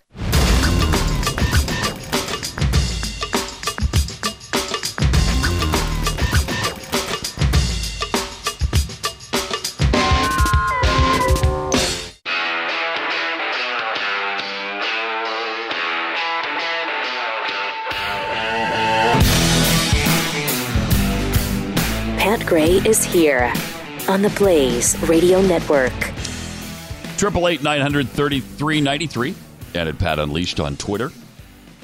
Uh, tweets on a wide range of things today, um, including the story we started out with on the show, the uh, website from UC Santa Barbara, uh, recommending to parents that, hey, you know what, you should just be fine if your four to seven year old kids are touching each other's genitals. Don't even worry about it. It's perfectly normal. Everything's fine. Not harmful at all. Makes them happy and healthy. Oh, uh, o- okay. From the p- prolific uh, GD Chapel, he says, "No, no means no. Well, unless you're the parent trying to stop the eight-year-olds from making out." Right. Uh, at Donald USMC, if California splits up, how would they divide up the current state debt? Oh. Don't really know. Uh, Jules May, remain optimistic that our country will find its way back to God despite the current state of lunacy we find ourselves in. yeah, it's an optimism I don't share, but good. Jules May. Thank you, Jules. He's an optimist. I try to, you know, I, I try to remain optimistic that would eventually we'll find our way back, but it just keeps getting worse every day. There's too much Oh, ground man. behind us in Sanityville. I hope that's not true, but it feels like it sometimes. A lot of times. Well, like all the time. Every day. every minute. Every Uh, Tom Sheehan says, because we were talking about uh, the temperature on Mars and uh, whether or not they had thermometers there. Who needs thermometers when we have Al Gore to tell us how hot it is? Well, that's true on this planet, but I, I don't know if that works for Mars. Uh, I, I don't know. They've already had their catastrophic global warming, uh, climate change happen, and that that's what killed off everybody on the planet to begin with. That's why it's so dang cold there at night now. 243 below zero. Yeah, it just uh, it makes it a really chilly night. That's a tough commute. It is. You know. Yeah, it is. And it's hard to plan for the day when, you know, it could be 70 during the day and then 250 below at night. Uh, you know, makes it difficult. I tell you, that's a tough job to have as a weatherman on Mars. Gotta Mm, break well, the bad news every night. What about the traffic reporter? You're waiting for the, the Mars rover to go by, and that's it. Well, the Mars rover is is backed up over near the crater. Uh, that's near the dust pile and some of the rocks. Uh, we'll get a closer look at that coming in in just a few minutes. That was my awful Yeah, attempt to that. sound like a the, uh, helicopter. Helicopter. Uh huh. Yeah. It was chillingly realistic. Wasn't it? Chillingly. uh, I love this new campus campus reform uh, video. See, They uh, they went to another college campus and asked students about the Supreme Court decision about the Colorado Baker, which really the decision didn't have anything to do with the issue uh, in general. It was about the specific treatment that the Baker got from uh, from the Colorado Civil Rights Commission. But they asked some interesting questions here. First of all, um, do you think a, a baker should have to bake a gay cake or a cake for a gay wedding, uh, even if he doesn't want to? And here's how this uh, this went out went. So, a Supreme Court case yesterday ruled that a baker in Colorado did not have to provide a cake for a gay wedding because of his religious uh, beliefs and preferences. Do you agree or disagree with that ruling? I think he should have to bake the cake because it's his job. The fact that our Supreme Court found that this was an okay thing, I find appalling. But if his job is to bake a cake for a wedding, Yeah. even if he doesn't agree with it, he should still have to bake a cake for that wedding. Do you think that he should be forced to bake a cake for a gay wedding? Um, I definitely think so. People have a right to eat the cake that they want to eat. Yeah, I mean, I feel like he should have to. He should have to bake the cake because Oh it's his gosh. job. like he's Okay. a baker. I think that he should definitely make the cake for them. If there were an African American baker and someone came in and asked them to make a cake for a KKK rally, should they be forced to do it? I, I'm gonna say no. But they're a baker, it's their job, right? Um, Uh-huh. well, yeah, no. I mean, like, uh, they shouldn't, but, like, I guess that kind of just, like, contradicts what I just said. Yeah, Uh, kinda. But yeah. kinda does. Um, I'm not sure on Wow. that subject. What would be the difference? Um, Um. Um, mm, no, because the KKK is directly hating them as a person. Meanwhile, gay people aren't hating the baker for being a baker. Mixing it up. How about should a, a Jewish baker have to make a cake for a Palestinian wedding? it gets more complicated like that, I guess. But I, I I'm unsure. I would say. I don't know. I mean, once again, we are in America, and if you're going to open a shop, you have to be willing to accept all customers that are going to walk into that shop. As for his religion, I think that his ability to exercise his freedom of religion ends when that um, encroaches on another person's ability to be who they are. Oh my gosh. Oh my gosh. Okay. Uh, do we want to go back to that tweet about how we were going to turn back to God? Wow. If that doesn't make you pessimistic about the state of affairs and this generation, I, you know, you are a wildly optimistic person. It's just wonderful. I'd like to get to know you. And uh, we need to talk because uh, that that just about put a nail in the coffin of my optimism. give, give us a call, Jules May. Please, Wow. Please. Good. Talk some sense into us. Gosh, that's unbearable. We're not seeing what you're hoping for. Ah. the sheer, unadulterated stupidity. I, they've got no clue about rights, where they come from, why they're there, uh, what they are. They, he, no, he has to do it because it's his job. It's his job. what? Oh, okay. It's yeah, that's right. It's the job clause. If you have a job, you must perform it no matter what uh, in the U.S. Constitution. That's right. That that does take precedent over religious freedom. Sorry. Wow. And then the the great example of a, of a Klan member coming in and asking a black baker to make him a Klan rally cake. No, you shouldn't have to do that. Good gosh. I, Oh, the indoctrination of these little darlings. And the fact that they've not been challenged at all. You can tell nobody's ever challenged them. They were indoctrinated in school. They're going to a college that continues that indoctrination, and nobody's ever brought up a, a differing point of view. no critical thought. None has ever been needed. That is just incredible. Wow, are we in a sorry state? I no recognition there at all about about the First Amendment. Absolutely zero recognition there. It's just really something. Ah, I think we need something to take our mind off that. Oh. So let's go Number to three, the number uh, three, number three. Colorado congressional candidate who doesn't care much about the Second Amendment. So Mm. we got we got the desecration of the First Amendment from the college students there, and now we'll get the desecration of the Second Amendment from this Colorado congressional candidate who'd rather see teachers armed with pepper spray rather than guns. Watch this. Here it is. I'm Levi Tilleman. Washington needs more doers and innovators. That's why I'm running for U.S. Congress. I'm calling on Congress to stop talking past each other and try something new. Empower schools and teachers with non lethal self defense tools like this can of pepper spray. Pepper spray doesn't cost much, and it can be safely stored in a break glass in case of emergency cabinet. But it's powerful and won't oh. accidentally kill a kid. Trust me, this will stop anyone in their tracks. I don't trust you. Spraying him in the eyes. Okay. Yep. You get sprayed. Uh oh. Uh oh. Junk in his head. Incredibly painful. And now I just can't see anything. Oh, he's rinsing off his face now. Look at that. Wow. That's intense. So you got pepper For less spray. than one dollar per person in the U.S., we can have a secured canister of pepper spray in every classroom in America. It's just unbearable. It's like lava in your eyes. It's like lava eyes- in your eyes. Making my eyes water just watching him. Oh.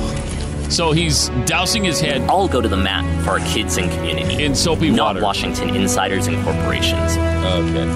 I still can barely see anything. I just see light. I see white. I see the outline of the tree vaguely. Uh, that's embarrassing. It's bad. Oh my gosh. So bad. So he sprays himself. Somebody sprays him in the eyes with pepper spray. Then he dunks his head into soapy water. Then he washes his eyes out with a with a hose, with a water hose. and he's he still can't see anything very very well. So uh, that's the solution: is That is- pepper spray from across the room. I was just about to say thank you. Okay, and you arm what? Every student with pepper spray, During break- or you have one Yeah. thing of pepper spray in a in a glass case, and that would never get abused. Break in case of emergency. Right. It would never happen Oh, where never. one of the kids would be goofing around with the No. pepper spray. Break the glass and spray one of his friends or somebody he didn't like. That would never happen. That that's a brilliant idea. Well, then you put trigger locks on all of the, uh, you know, in case of emergency glass cases there that only teachers can get through. Every time you think we can't get any stupider, we do. Someday, you know, pretty soon we're going to get to stupidest. And then I guess it just ends. I don't know. We're too stupid to stay alive at some point. Someone, please take the movie Idiocracy, take all the bad words out of it, and send it to Pat Gray, please. That's, I mean, we're there. Uh, we've got to we've got to find out how this guy is polling in his uh, congressional race. Yep, yep. Levi Tilleman. Please tell me he's got no shot. He's got less than one percent support in polls.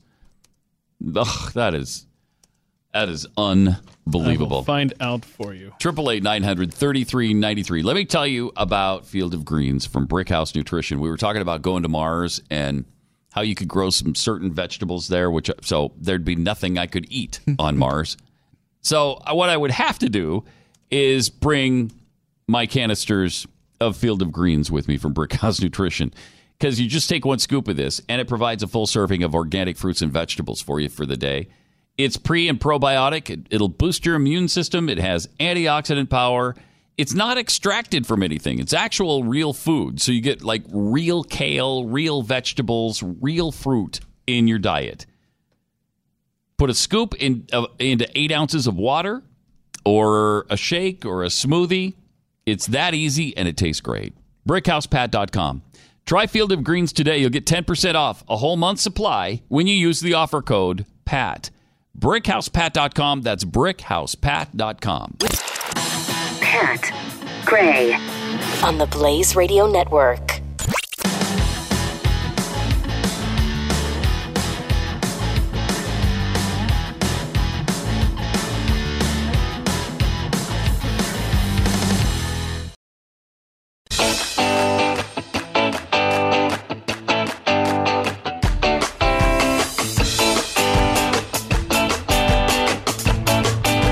Gray returns on the Blaze Radio Network. Triple eight nine hundred thirty three ninety three. A survey of millennials. You're just talking about millennials and uh, how what good hands we're in that generation. Um, they almost all well about half of them, more than half of them expect to make it really big someday. Uh, more than half of them believe that they will eventually become millionaires. Many of them believe, I think, as soon as they get out of school, they're going to become millionaires. Despite having crushing student loans, 20% never expect to pay them off, credit card and other debt, people born between 1982 and 2000 uh, share a confidence when it comes to their financial outlook. Uh, J.J. Kinahan, chief strategist for TD Ameritrade, said young people are optimistic about their future. Um, is it optimism or is it fantasy land? Because they were told they were special and everything's great and everything's wonderful and you're the best. On average, survey respondents expect to land a job in their chosen field and be completely financially independent by age 25. by age 25. Uh, that's defi- despite the fact that 17% still can't say they're financially independent from their parents. Most report getting cut off once they've moved out of the house. Does this wait? Do they does this count if they stay on their parents' health insurance? That would help out. Yeah, it would help out. And they can until they're 26. Which, of course, would not be independent, but I digress. Uh, this is a financially optimistic group that's feeling positive about the economy, the job market, and their own plans, Kinahan said. Their youthful energy, combined with countless success stories of young people in the media, likely inspires them to think big when it comes to their earning pot- potential. Or maybe it's because they've been told their entire lives that they're fantastic, that they're wonderful, that they're special, and that they've never been challenged in their lives. Like, look at these do- doofuses that, that are, asked by campus reform. so, if a, a baker has to bake a cake for a gay wedding, a black person doesn't have to bake a cake for a Klan member? Hmm. And there, you can see their little minds going to uh, overload on uh, with that possibility. They, they'd never considered such a thing. They, they'd never been challenged. They'd never been pushed. They've never had to use their noodles. They've always been told. They've always been indoctrinated. But I guess they see successful millennials like Kylie Jenner, who's what, 20? And she's already supposedly worth $50 million. Um, and of course, they, they see people like Mark Zuckerberg, who hit it big, uh, stealing technology from his roommates. But he's donating a lot. so- Yeah, but he has. yes, he has. He's he donated two billion last year. Oh boy. Uh, they don't. I don't know if they understand that these are exceptions, not not the rule. Um, but unlike all other generational groups, the typical 1980s family actually fell further behind from 2010 to 2016 when people born in other decades were starting to rebound from the from the financial crisis. Uh, the gloomy report pegged the financial setback on high rates of debt, often due to student loans and credit cards. That's again because they had to go to the finest school in the land too, and then of course you come out with student debt because you didn't plan for student debt by I don't know working do your during your teen years. You certainly couldn't save anticipating going to a college. But um, despite anticipating financial success in the face of lackluster economic outcomes, millennials have different ideas about what kind of lifestyle that wealth will afford them. 24% said they don't expect to own a home. They must live in California. Seriously, if because if you do live in California and you know that your parents' uh, two thousand square foot home is, you know, one point five million, it's, you know you're not going to be able to afford that when when you leave their house. Um, they're planning to build different families too. One in four said they don't expect to get married. Thirty percent said they're they aren't having on they're not planning on having any children. Some millennials might need a reality check when it comes to retirement. On average, I like this. They expect to retire at age 56, despite saying they don't expect to start saving for retirement until they're 36. So in 20 years, they're going to accumulate so much wealth that they can retire. Nice. Eh, I mean, that's a good plan if you can do it. If you can pull it off, good for you. Uh, one of the greatest investments young people can make in themselves is to start putting money away in their 20s. Yeah, you think? Ideally, it would be wise to start right after college. And while some millennials certainly do that, we realize that's not always possible. Compound interest. The good news was that 70% of millennials describe themselves as save, savers compared to 62% in 2016. So 52% of these millennials, though, said they expect to be millionaires in their lifetime. That's pretty optimistic. Yeah, get back in touch with those millennials in about five years and see what percentage Absolutely. of them think And, and let's see how many are still living in their parents' basement watching Star Trek reruns. and on their parents' insurance until they're 26 years old. Let's just see. Uh, also, where is that gender uh, story? Do you have that over there? The the main gender story. Oh, okay. No, I have to go get it. It's over there. See if you can find that because um, there's another reality check we're going to have to have. I don't think it's in this pile. Uh, this is on. The, You might have thrown it out already. I don't think so. Unless you made me do it. Bastard. I'll look. I'll go. I'll go trash picking for the show. Okay, do that. Uh, Triple eight nine hundred thirty three ninety three. In the meantime, there's a woman suing NASA claiming to be the rightful owner of a small vial of moon dust.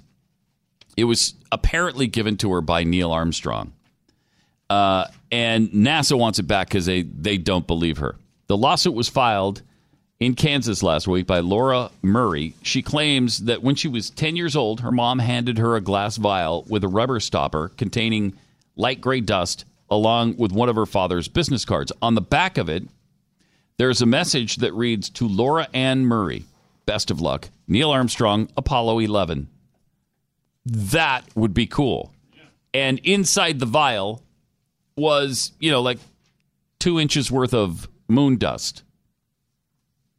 He obviously first person to set foot on on the moon, uh, and apparently he was good friends with her dad. Somebody has an expert looked into uh, the signature that she presented NASA with and said it's a legitimate Neil Armstrong signature, uh, but uh, NASA's not giving in. Even though he apparently did gift her the the vial of of lunar dust, which would be a really cool thing to have. Yeah. Not a lot of people have moon dust or moon rocks. And uh, NASA's trying to, uh, they're in a big fight. Like, you don't have enough stuff at NASA. You got to have that two inch vial of moon dust, too. Really? Amazing. So they're trying to get it from her, and it was a gift to her. Uh huh. Screw you. Yeah, it doesn't say in the article how NASA even came to know about this. Uh, but yeah, they're being they're being kind of crappy about it because let let she was ten years old when he gave it to her. Let her have it. Let her have the moon dust. Uh, now on the heels of New York City offering a third gender option on birth certificates, because that's important. How many third gender people are born, and there's no place to, you know, there's male, there's female. Well, my gender is not even here. Yeah, I don't know Um, how society existed before. How have we made it this far? I don't know. They finally provided that space in New York because they're so forward thinking. Maine is now set to offer a non binary X gender option when you get your driver's license. I'd love I'd love to go and have my driver's license updated and tell them, yeah, I'm neither male nor female. I'm the non non binary X gender. I want you to put that on my license. I think that'd just be fun. How many people do that just for fun? Let's do this. I think a lot would. On Monday, the Maine Bureau of Motor Vehicles announced plans for the non binary gender option on driver's licenses and ID cards for residents who don't identify as male or female. Residents who wish to apply for a non binary gender option can fill out a one page form, and Maine's uh, Department of Motor Vehicles will provide a sticker to put on the license that reads Gender has been changed to X non binary. And what does that do for you? I, I don't. I, I don't know. What does that get you? Do you get to cut in line at the supermarket if you're non binary X gender? Oh, then I'm non-binary X gender. Me too. Me too. Yeah. Does that work at like Disney World too? Ridiculous. You know what? It probably does work really well at Disney World. Yeah, I bet you get special pricing and a whole special day. Don't have to wait in line. I love it. Let's do this. Before New York City took this plunge uh, into gender theory, Oregon, California, and Washington State all offered the third X gender options for birth certificates. And Washington, D.C. also offers a gender change on driver's licenses. How crazy is this going to get before we finally get a grip? And how many genders are they leaving out? Like 147 at least. Haters. Triple eight nine hundred thirty three ninety three.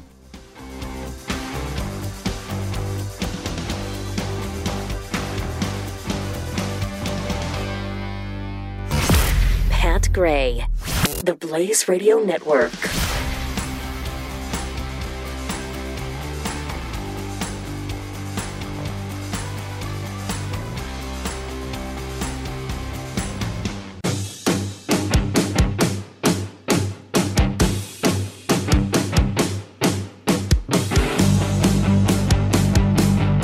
Gray Unleashed. I just went to Quora to find out how many genders there are because I can't keep track. Is your computer still calculating that number? Yeah, pretty much. Uh, the question: How many genders are there in 2018? The uh, assistant general counsel at Gringotts Wizarding Bank what is that? answers this way: According to me, there are three: male, female, non-binary. Uh, super reasonable, right? According to Tumblr, there are 112. 112? However, Oh, oh, wait, wait. There's more. this list is non exhaustive because Tumblr also says all types of attractions may be used as suffixes along with fluid and flux. And you can feel free to mix and match your own prefixes and suffixes to create the orientation that best describes you. I Are you freaking kidding me? make it stop. I, I wish I could. I seriously would if I could, because this is so amazingly ludicrous. And then you you scroll down, and according to Emery Bibbins, uh, it depends on how you define real gender. If you define it by genitalia, How else are you going to define your gender? Then you can say there are three genders. Uh, and then they describe in very uh, specific terms w- what these gender things are. Uh, developing uterus or ovaries, usually Mhm. assigned usually assigned to female, and a mix of the previous two called intersex. Babies born with these characteristics are often forced into unnecessary surgery to make them fit into one of the previous two categories. How often does that happen? I would love to know how often you're born with multiple genitalia.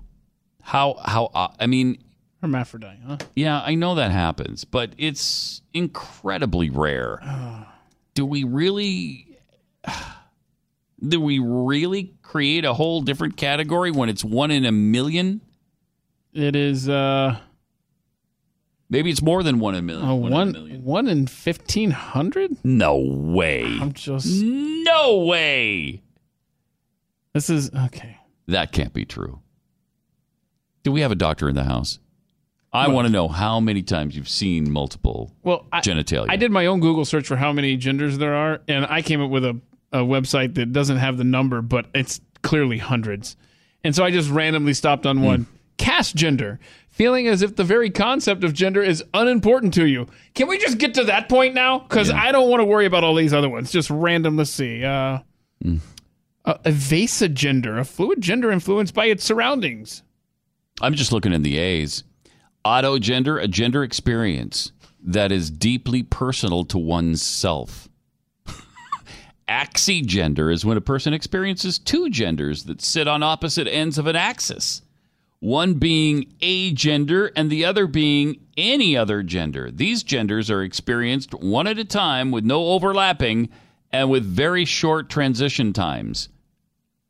Then there's astral gender, a gender that feels connected to space. All right, stop. No, I'm a gender that feels connected to space. Okay. Uh, okay. Uh, what does that mean? What do you mean? What do you have in your pants? I mean, come on. That, that has nothing to do with it now. It's, of course, all about identity and how you feel and how what you identify with. Uh, I'd like to take you back to uh, to an earlier uh, earlier tweet uh, from Jules May, um, where she, where we're going to return back to God. yeah, where we're just gonna it's it's all gonna be okay. Uh, Jules, I would love to hear from you. Still, after you're hearing this section of the show, do you still believe that? I remain op- optimistic that our country will find its way back to God, despite the current state of lunacy we find ourselves living in. And how hateful of Maine to only Three. Let you identify as male, female, or non-binary X. I mean- that is just There, there's a lawsuit coming for Maine, hateful. exclusionary, because they're leaving lots of stuff out, Oh, like a lot, Uh, a lot. like imperigender, Imperigender? imperigender, a Mm-hmm. fluid gender that can be controlled by its owner. What I mean? no, no. How about Adamus gender, a gender which refuses to be categorized? Arrow gender, a gender that's influenced by your surroundings. Aesthetic gender, a gender that is derived from an aesthetic, also known as vitigender. what? Hey, What? here's mellow gender, a musical harmonious gender. Oh, that's beautiful. That's what I am right now. I feel musical and harmonious. Okay. How about affectu gender, a gender that's affected by mood swings? Or you got a gender, the feeling of no gender, absence of gender, or neutral gender. Oh, here's the opposite of that. It's an How is that different from neutral gender then? I'd like to know. well, here's the abruo gender, a gender which is overwhelming and suffocating. Who What does that mean? who really sat down and and This is not true. and came up with all of these descriptions? Gosh. How do you label it and think of it and I mean there can't be This isn't real. There, there can't be a person for each of these genders. I know there's not. There's uh, really there's a lucid gender and a marigender and somebody who identifies as amboneck gender. Come, get out of here. Come on. what is a Schroden gender? A gender which you can both feel and not feel? What is? Uh. this ain't real, man. It doesn't even make sense. It doesn't even make sense. This is not real. All right. Triple eight nine hundred thirty three ninety three. Let's go to Linnell in Utah. Hi, you're on the blaze. Hi, Pat. Hi. I'm so glad to speak to you again. And Keith. Hey, Keith. Mm-hmm. Um, so I think I have, because I'm old school. I'm going to be 56. I'm your uh, truck driving friend. I got my son on the truck with me. Yep. and um, this is so confusing to me um, because I think that instead of putting gender, you just do old school and put sex, and instead of doing male or female or whatever, you just Yeah. make it a simple yes or no. Sex? Yes. Yes. I that And would I simplify it. Yeah, it would. Yeah, it really so, would. uh, and I wanted to let you know, uh, my son is practicing his um, Al Gore uh, impression of uh, the uh, salmon swimming on a sunny, rain Oh. on a sunny day thing. We're going Right. to call in on Friday. Okay. So, All right. yeah. We'll you be can look forward to that. we will look forward to that. Thanks, Linnell. Appreciate it. Uh, Matt in Minnesota, you're on the blaze. Hi. Hey guys, it's your uh, gay millennial liberal here, and I'm actually going to No labels. No labels, Matt. educate you here a little bit. I'm not even going to say that I agree with this, but I am going to say what the liberals in the LGBT community are arguing with this gender thing. Okay. Okay, so you and Glenn, when you guys talk about the chromosomes and everything, Mm-hmm. you guys are arguing about sex.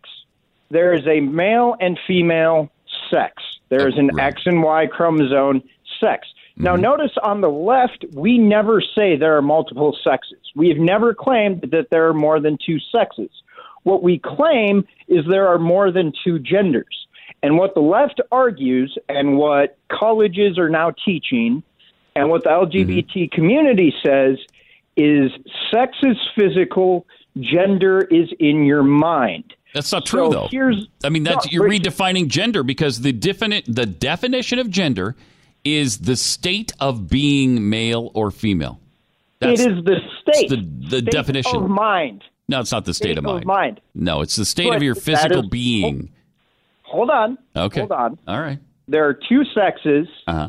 Here's the argument. Yes. There are either two genders or there are 7.3 billion possibilities for gender. Because if gender is truly a state of mind, Mm-hmm. we could each be our own gender. Wow. And okay, so Matt, you're not saying you disagree. Do you agree with this, or is is this No. ridiculous? I think it's ridiculous. Thank you. I, I, and I don't understand why people are like the the definite thing. I definitely disagree with is the well. There's like 190. Yeah. It's like no. It, it's either here's going to be the argument, folks. If we're going down this path, I think the all of the listeners right now should either say, okay, you have two choices. It's Mm. either infinite or two. Pick. Uh, Right. Uh, th- that's that's exactly right. So they'd probably choose infinite, though, wouldn't they? I mean, the way things are going. Yeah, but could have a fun conversation there. Yeah, yes, you could. you could. All right, thanks, Matt. And it, it's weird because this is a pretty new phenomenon. Both the uh, transgender phenomenon, which now is omnipresent, and it didn't used to be, and the gender situation, which is omnipresent, and there's like so many genders all of a sudden, and it, there didn't used to be. I don't. I don't remember the left ever in the '90s or early 2000s claiming that there were more than two genders. No. Did they ever do that? I don't remember that. They've just gotten so ridiculous. They've gotten bold and bold, uh, and ludicrous, and nonsensical. It's like let's see what we can get away with. But again, hey, we're the science deniers. Yeah. we're the science deniers. Um, Mike in Maine, you're on the blaze. Hi. Hi. Uh, yeah, this state is not exactly happy with uh, what happened there. Oh, really? With, uh, oh, no. No. Uh, essentially, really, the way the state's broken up with, uh, you have two districts, northern and southern. Yeah. And Uh, the southern has a majority of the cities. Well, the only two cities, let me put it that way. and uh, so they get the majority of the vote, and which are democratically run cities. The entire rest of the state is not like this decision at all. When uh, it was totally like unexpectedly, all of a sudden Monday it was announced, and uh, unfortunately, there's not a lot small state. There's not a lot of press here. Yeah. Um, so uh, yeah, no one really likes it. Is that because they left out so many genders? Is it, is that why they're pissed? They left out like Um, 109 genders. I don't blame them for Yeah. being pissed. That's what we call Northern Massachusetts would say. Definitely, they'd be angry Yes. about that. Yes. But in northern Maine, that's where the conservatives tend to be. Oh, definitely. Yeah. So it's like 100%. It's like Bangor and I couldn't name another Maine city. pronounced it right. Yeah. Portland, Augusta. Portland, Augusta. Yes. Those those Oh, Maine yeah, cities. Portland, Augusta, and South. Yeah. Yeah, no, they went for it for sure. Anything north of that, uh uh Yeah. All right. Appreciate the perspective. Uh, thanks, Mike. Uh, Triple eight nine hundred thirty three ninety three. More Pat Gray Unleashed just around the corner. This is Pat Gray, the Blaze Radio Network.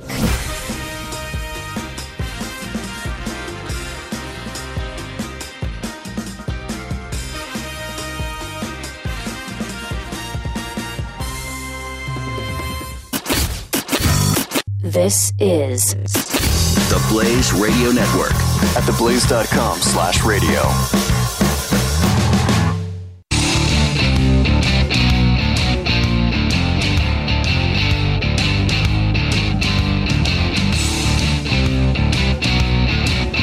Pat Gray returns. Triple eight nine hundred thirty three ninety three. Uh, Maine took an interesting step. You can now be male, female, or non-binary X for your gender on your driver's license. That's great. That's great, except for the fact that they left out 109 gender possibilities. At a minimum. At a minimum. Yeah, that's according to Tumblr. I think there's other sites that list 192. There's several hundred more that we're probably forgetting somewhere. Well, as you know, you just tweeted out a list of probably hundreds right, of genders if people want to check it out at Pat Unleashed. I still want to get to the bottom of who came up with all that. and who did you have a council of uh, multi-gendered people that decided on hey, you know how I feel is ambigender. Okay, well, describe that for me. What is it? And then you write it down, and everybody agrees, and then you print it out. How does that work? Who came up with it? Where did this madness start? I just I love that the the left has called us science deniers for decades over the climate change bull crap or uh, because there are Christians who believe the earth isn't 4.6 billion years old. We're science deniers. Okay, what are you guys now? You don't believe a fetus is a human being and you believe there's 190 genders? Okay. Yep, somebody's denying uh, science, that's for sure. Triple eight nine hundred thirty three ninety three. Kim in Arizona. Hi, you're on the Blaze. Hi, Pat. Hi. I was I was interested in this because I met a woman in Detroit. I live in Phoenix now, but I lived in Detroit for several years, and um, she was a lesbian. But she had every physical feature of a man, uh, except downstairs. You know, mm-hmm. and sh- she told me that uh, her dad was in the army, and um, during the pregnancy, you know, there was problems, and the government gave her, her mother some kind of weird drug that guaranteed that you'd have a female, but the pregnancy would be saved. And I swear to God, this woman should have been born a man. And I don't know if she had a sex change or not, but she should have. You know what I mean? Yeah. And I'm wondering if all this Huh. stuff is not just, you know, the government trying to reprieve itself from this crazy stuff that they were experimenting on Huh. with with uh army women and it's probably it was probably all over the military, who knows. But I just wanted to add that to the conversation because I, I found it interesting That is interesting. Yeah, I, I meet her. I, I mean, she had a low voice.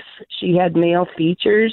She could grow a beard if she wanted to, and wow. she had musculature like a man, but everything underneath was a girl.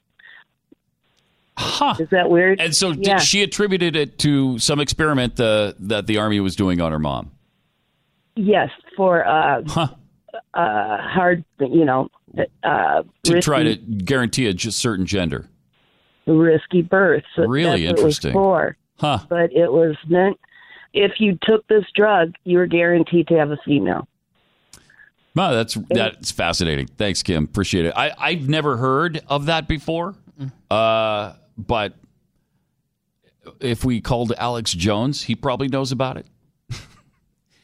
Uh, and they're you know they're putting stuff in the water that's Yeah. turning the friggin' frogs gay too. So uh, we shouldn't be surprised. Nothing is surprising anymore. I don't know. You can hear all kinds of things from all kinds of sources uh, that will claim everything from, you know, the government invented AIDS and syphilis to try to take out black people to uh, we're putting stuff in the water to make frogs gay. I, and then you hear about trying to trying to create a certain gender ta based on what drugs you take. And the next thing you know, you're growing potatoes and poop. so it's Only in Florida, though. natural trajectory. Only in And on the- Florida and and, on Mars. Mars. and on the On yeah surface of Mars. Okay. All right. uh, in New York City, there is uh, at least one school district that uh, has decided they're not going to give any more traditional homework for their elementary students. Plus, brain breaks are also on the way. Because you know what? Our our kids they're they're just they're put through too much at school. And we can't have that. Uh, jennifer gallagher who's the superintendent of the long beach public schools she wrote to parents homework is one of those elementary school practices that's endured for hundreds of years because we just assume that it must help right but there's a ton of research suggesting that homework in the elementary grades doesn't help much at all so instead of homework we're asking every child in every family to rap every night. To rap? W R A P. Wonder, read, and play. Wonder. Oh, that's clever and I'll bet so beneficial to the kids. Oh, I'm sure kids are going home. They're going right to reading. They're hey, read a book. mom and dad, let's wonder together, read, and play. You know, actually, that probably would be good if you actually did it. I'm, I'm sure. What are you going to wonder about? I'm going to wonder why there's so many freaking genders now. Why there's so many? And then I'm going to read about the definitions of the different genders. Why there's so many acronyms in my life too? rap. W R A P. And the W and R Yeah. are capitalized, and so is the P, but the, the small A. A, because that's just and. Forget the A. Uh, so, what else are they going to do? Well, um, while homework doesn't have a positive effect on achievement in middle school and high school, n- it does have a positive effect, effect there, but not in elementary. Uh, what does help elementary students is to read at home, but many students are sacrificing reading time because they're too tired by the time they finish Mm. their homework. Are you really getting that much in, in elementary school? That much homework? I don't remember much in elementary school. I don't either. school. I don't think either. It really started to kick in in sixth grade, middle school. unless you know maybe on the mean streets of helena they just they didn't give us that much because they knew we were just exhausted from dodging bullets I was gonna say, like your your trek You know? home, and to yeah zig and zag. it was so treacherous that you couldn't handle homework too. Did you take a different route home every, every every single day. Had to. Had to be- keith. am i being trailed it's not funny. Don't laugh about it. I'm sorry. It's not funny. Uh, how many times were you shot? Multiple. I mean i can't innumerable but i was tough. Show the scars i just got used can. to getting i just got used to getting shot. You got used to it? Uh, I got I got used to it. Huh. And so, you know, I mean, after it happens 30, 40, 50 times, 30, it's 40, like, 50? whatever.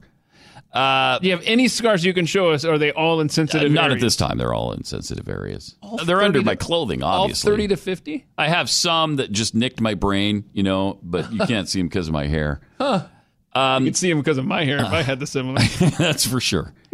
But there's also one other thing they're going to do at this uh, at this school district. Um, elementary students will also be getting short, quote, brain brain breaks, unquote, in every classroom, so students have more time to move and play. Um, what is a brain break? Uh, I don't know. I guess they just stop working during the course of the day. Uh, yeah, by the time they get to college, they definitely stop working, as we saw earlier in that video Campus Reform gave us. Oh my gosh! Oh. I it, uh, this has been quite an enlightening show about what kind of danger we are currently in. it is frightening.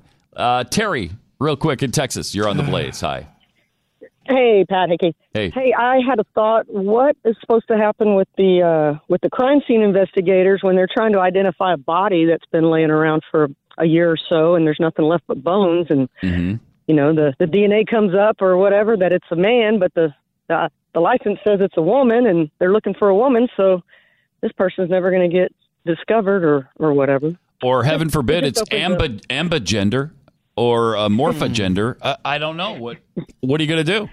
I mean, it opens up a whole new, you know, Yeah, it does. pack pack of i- issues when you start looking at that. Oh, and one other quick thing: as a gay woman, Uh-huh. it walks all over the wrong side of me about the LGBTQ XYZ BS crap, and that I hope people know to not lump everybody into that into that boat. It's just Bless you for that. Drives me nuts.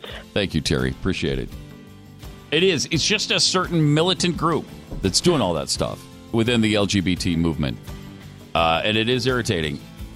And to many gays as well. Triple eight nine hundred thirty three ninety three. Use that again tomorrow. We'll talk to you then on Pat Gray Unleashed.